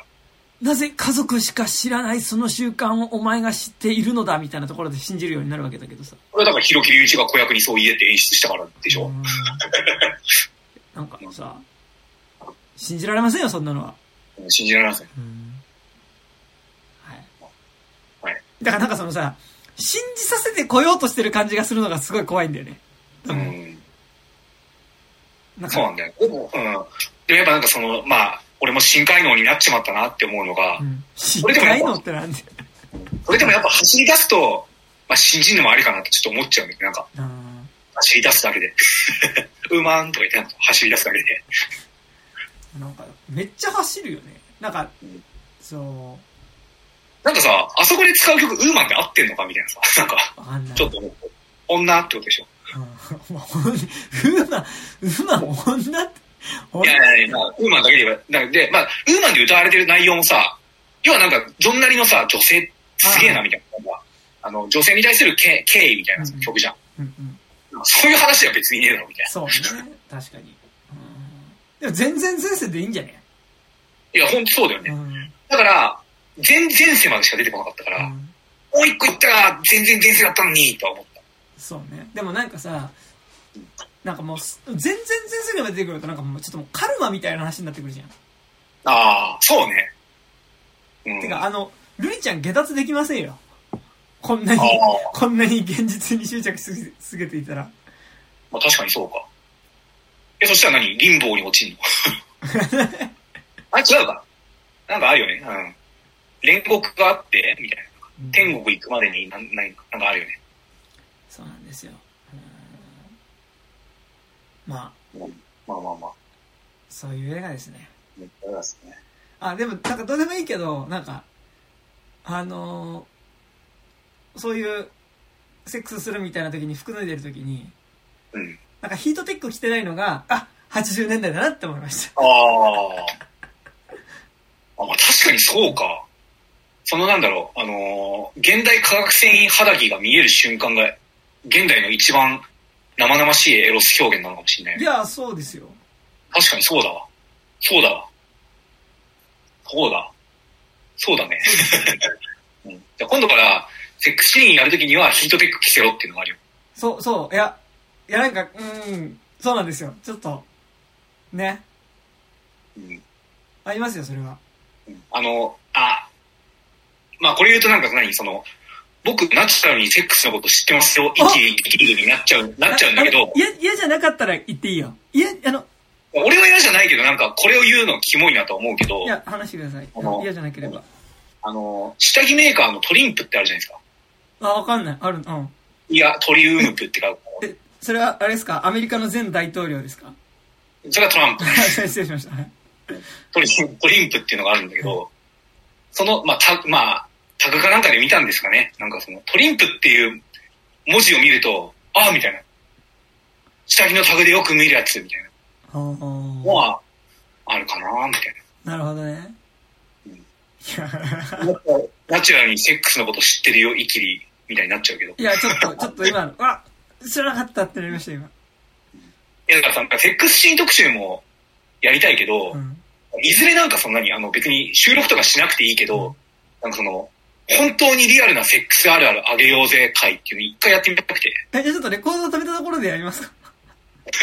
いや、もう何？二人っきりでやるとキモいから、なんかまあ、四五人で集まった上で、はいはい。そうそう、この感じみたいな。なんかその、作品には出てこないなんかってあるんだよ、絶対に。はいはいそれ。やりますか？いちいちやんないじゃん、なんか、トリンプって書いてあるな、みたいな。なんか、描かれないじゃん。でも俺が仮に描くとしたらそれなんだよ。トリンプってなんだ？ああ、そういうメーカーか、みたいな。そういうのあり、はいそういうの大事ですよ。そういうのが大事。うん。いや、でもマジでなんかその、こう、いいなっていうセックスシーン話はしたいですね。うん。わかるーみたいな。わかんなくても。そうだやっぱなんかあのー映画映えさせるようにすると、やっぱなんかピーチジョンって書いてあるとかにはいはなっちゃうみたいな。い。うん。でもわかんない。俺、俺なりのね、俺なりの、俺なりのリアルはトリンプなんですよ。なんかピーチジョンじゃなくて。なるほどね。うん。あまあ。僕なりのリアルはだからヒートテックですよ。それで言ったら。ああ。いや、ヒートテックリアルだな。うん。いや、なんか、ね、いや、嫌な話ですけど、嫌な話じゃないけど、なんか、その冬場にそういう感じになった時にさ、うん。なんかちょっとこう、さ、お互いにこうさ、なんかこう、なんか、脱が、脱がせるみたいになった時にさ、なんかこううん、いつ、あ、おって思ったら、あ、ヒートテックかーい、みたいな。なんだそれ。わかるだろ、別に。ヒートテックかーい。あ、もう一枚あるみたいあるみたいな。で、なんかな。、でも、それってなんかまあ、何？より楽しめるわけだよ。なんかその、あの、プレゼントの包装紙が一枚多かったみたいなことじゃん。最低の。最低の。ヒートテックかーいみたいなのは、なんかすごい、ありますね。なんか、これは俺のリアル。リアルフェイス。でもそこに、なんだろう、そこにやっぱ一番興奮するよねっていうのはあるよ。そう、なんか別にその時興奮するわけじゃないんだけど、なんかやっぱ後から思い出した時にさ、はいはいそ、そういうことにこそなんかなんだろう、こう、割と覚えてるね、みたいなのはあり。俺やっぱなんか基本フェチズムの人間なんで、うんそれでなんか条件付けられてなんかヒートテックそのものが店で並んでる状態に興奮したりするようになってきちゃうんですよね。それは、いや、それ、あれだよ。それ結構、結構ミスミレベル高いよ。なんかその、何見てもルリに見えるみたいな。いや、もうち小さい子見るとルリに見えるみたいな。え、だからなんか、え、でもそうじゃん。なんかその髪型とかで関連付けちゃうとかさ、あんじゃん。あヒートってなんかその、好きな人の着てた服とかで、ー。え、でもなんかそれ別れたと辛くなんない？それ。なるなるなる。ヒートテック、もう、ヒートテック見るたんびに辛くなってたらやばくない？もうなんか。まあだヒートテックは例えだけどねなんか。トリンプ見るたんびにとかさ。だから、そのなんだろう、あのー人間関係のカルマが溜まっていけば溜まっていくほどに、街中にそのなんかあの、トリガーになるモチーフで溢れてんだよ、街は。ああ、まあそれわかる。うん。だから本当ずっとドラッグ中毒者みたいな感じ。目に映るすべてのものはメッセージ、悪い意味だよみたいな。悪い意味で、そうそうそう。なんかその、うん。だからなんか、その、変態行為で捕まる人とかって多分そういう感じなんだろうな。どういうこと？なんかその、うわ、みたいな、なんか、いや、これはちょっと違う話だけど、なんか、アベマ TV かなんかで、あのーその、ロリ、初多校犯罪かなんかあの、児童に性的嫌がらせをした、あの、おっさんがなんか、あのかつての犯罪者としてなんかこう、インタビューに答えてたの。なんか、ラジオに来て。なんかその人もなんか本当に、あの、性癖が直しようがないから、なんかその、スイッチがある場所に行かないっていう行動を取るしかないみたいなこと言って、公園とか、公園とかで児童が遊んでたりするとやばいっつって、なんかそこを避けるように、のが対処療法みたいな感じで言ってて。だからそこまで別に深刻ではないし、俺はそんなにヒートテックを見た瞬間に、あの、自由の中でマスターベーションを始めたりはしないけど、それやばいですね。でもなんか、そういうことなんですよ。なんか、なまあ、衣類が一番わかりやすいところだよね。だから。だからその、性的なトリガーっていうか、なんか割とこう、思い出しちゃって辛いあ、まあそうね。まあ性的じゃない。性的だけじゃない。うん。思い出しトリガーだね。思い出しトリガー、思い出しトリガー、そんなんね、もう、駅とかでありますよ。なんかそういう、そういうの。ああ、まあ場所もそうだし。場所。場所、衣類。匂い、衣類。音。音。まあ、ちょっと似てる人。ちょっと似てる人しんどいよね。あ結構。ちょっと似てる人しんどいですね。ちょっと似てる芸能人しんどいですね。あとね。あ、はい。みたいな。そういうね。ありますよね。ありますよ。うん。そんな感じ。うん、だからそれってやっぱなんか、なんだろう。そういう恋愛とかが多く多いとさ、もう全部フラットになるのか？なんかトリガーみたいな。だから、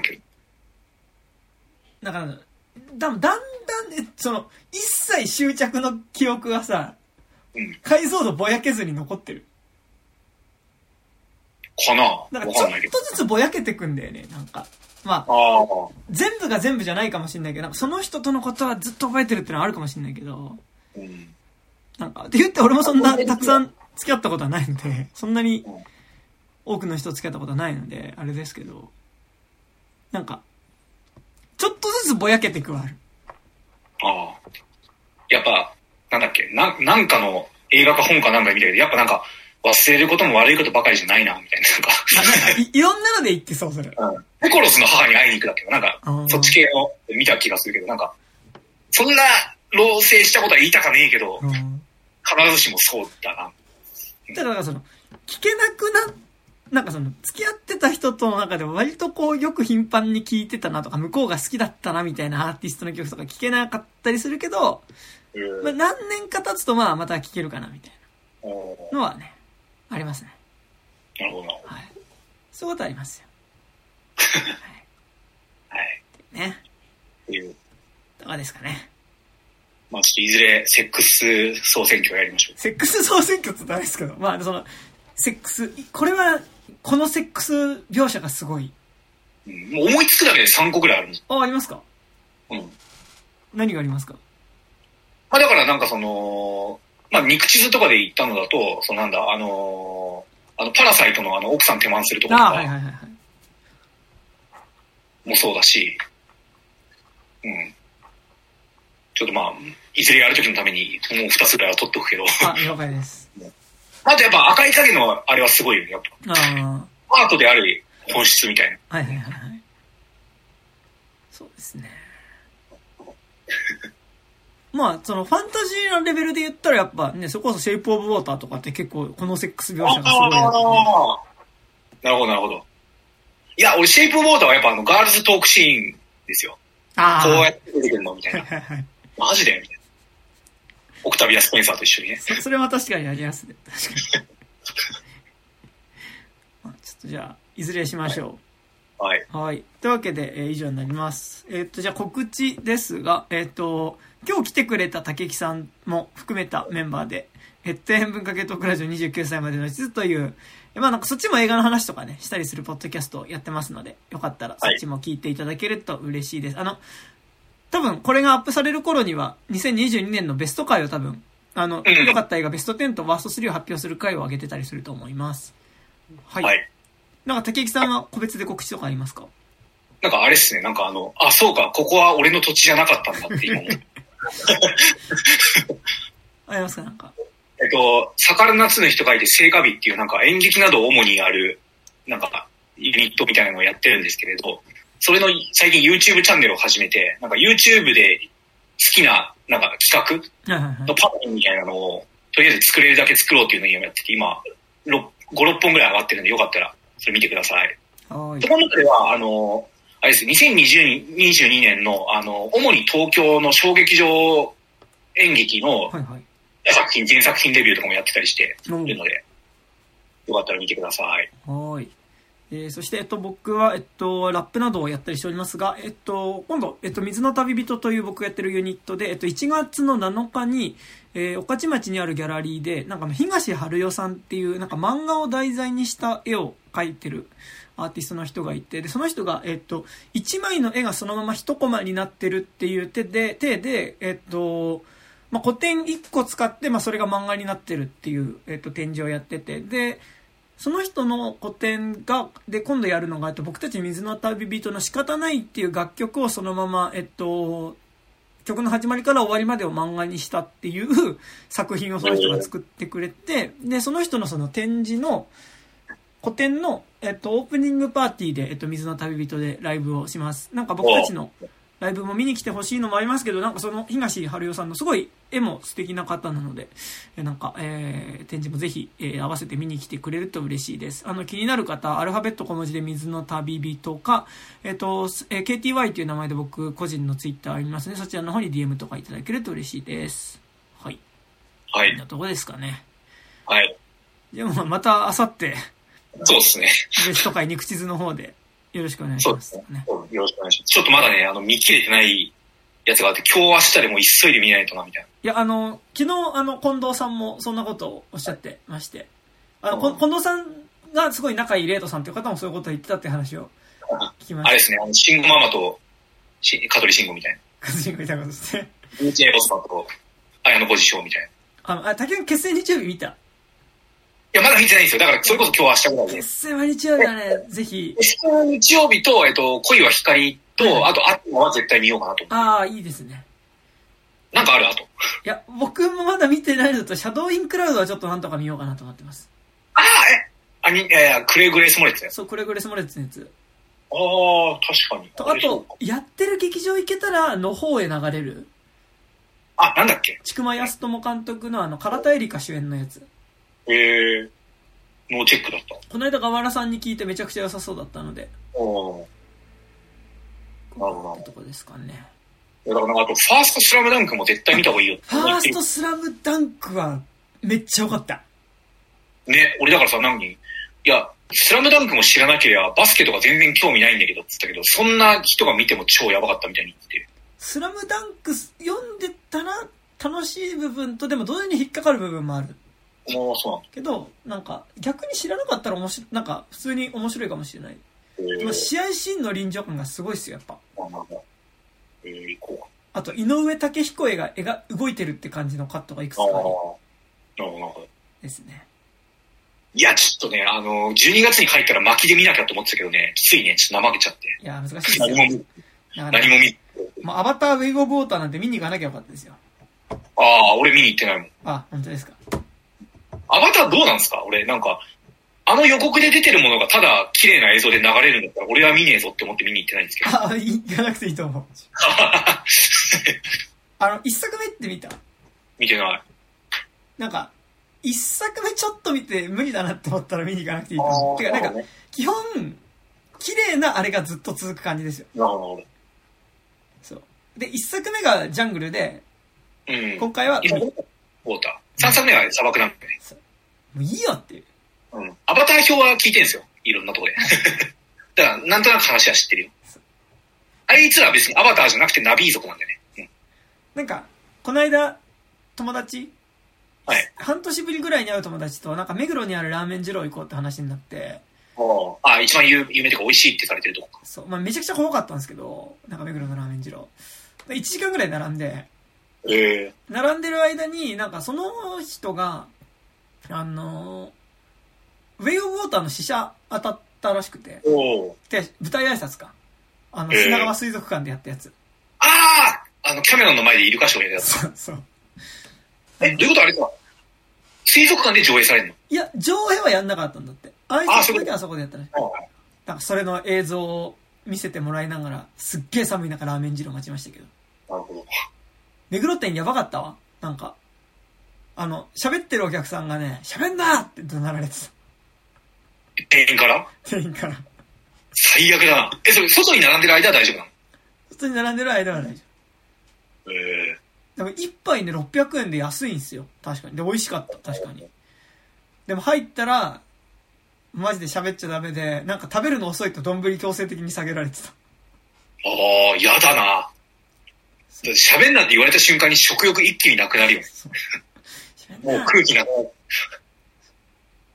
なんか、すごかったです。しかもなんかね、その、店長みたいな人が、うんなんかすごい怖いんだけど、目だけ真っ黒でつぶらで、うん。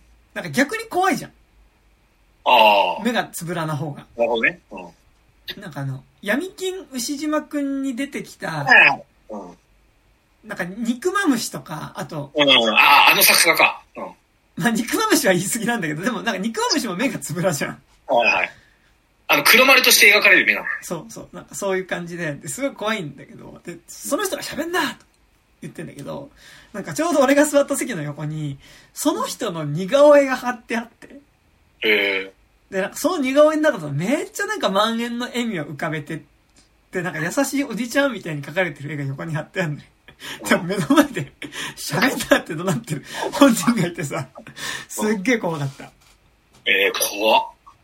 え、それ何？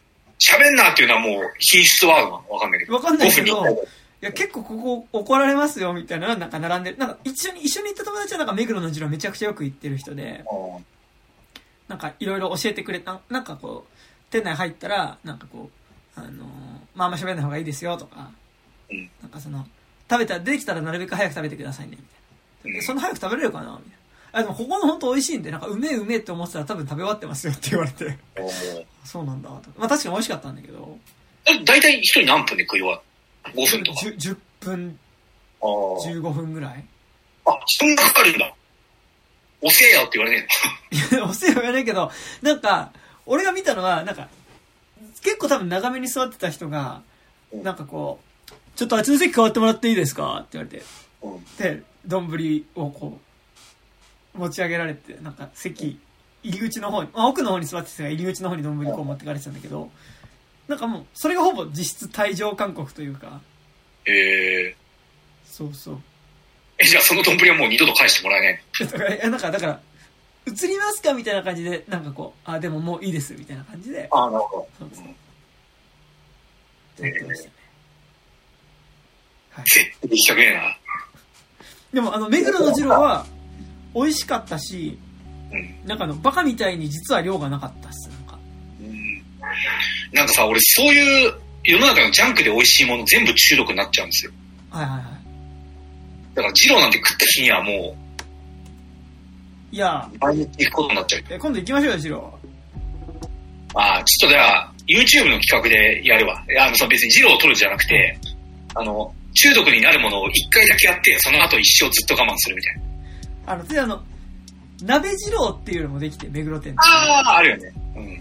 なんで、で買って食べる分には全然 YouTube とかもできると思いますけど。まあでもやっぱ店で。二郎行きましょう、二郎。何店がいいの？でも、竹木さん近いとこだったら千川店とかいいんじゃないですか。ああ、あるよね。あの、2004年になんか、店主かなんかが自殺した店だ。えそうなの？うん。ああの、ロシアテレビ見ると、あ、戦艦になんか、炎つけてなって言ったら、あ、自動だみたいな。マジか。えー。まあ、あと、吉祥寺来るタイミングだったら、花ラーメンっていうところが美味しいですなるほどジロ、ジロインスパイアなんで美味しいですけど。イで、あとねン、スパイアって、その、何？厳しい感じもインスパイアされてんの？いや、あの、いや、そこは厳しい感じはインスパイアされてないし。千川店も比較的そんな厳しくはなかった気がする。おなんか僕行った中で厳しさを感じたのは、大田橋と、あと、まあ、目黒目黒がだから、実際に怒鳴られてたから、マジでやばいなって感じです。なるほど。目黒が一番ディープスペースなのいやでも、あの、本店は三田だからね。ああ、そそう。でもなんか、目黒は怖かった。私、ちょっと列の並び方が半端じゃなかったから、まあ確かにこれをなんとか回そうとするとそうなるのはわかるなとは思ったけどう。。うん。なるほどね。でしたね。はい。はい。じゃあまあそんな感じで、じゃあ来年はぜひラーメン二郎行きましょうということで。はい。来年の目標、ジロー食べる。え、怖っ絶対になんか、ねえ、悪い。あの、じゃあちゃんとチュートリアルある店行きましょう。なんかあの、うん。ニンニク、野菜言ってくださいみたいな書いてある店あるんです。そそっち行きましょう。はい。わかりました。感じですかね。というわけで本日は相手は私山田と、で、金内たり夏アニメーションでした。あありがとうございました。りがとうございます。はい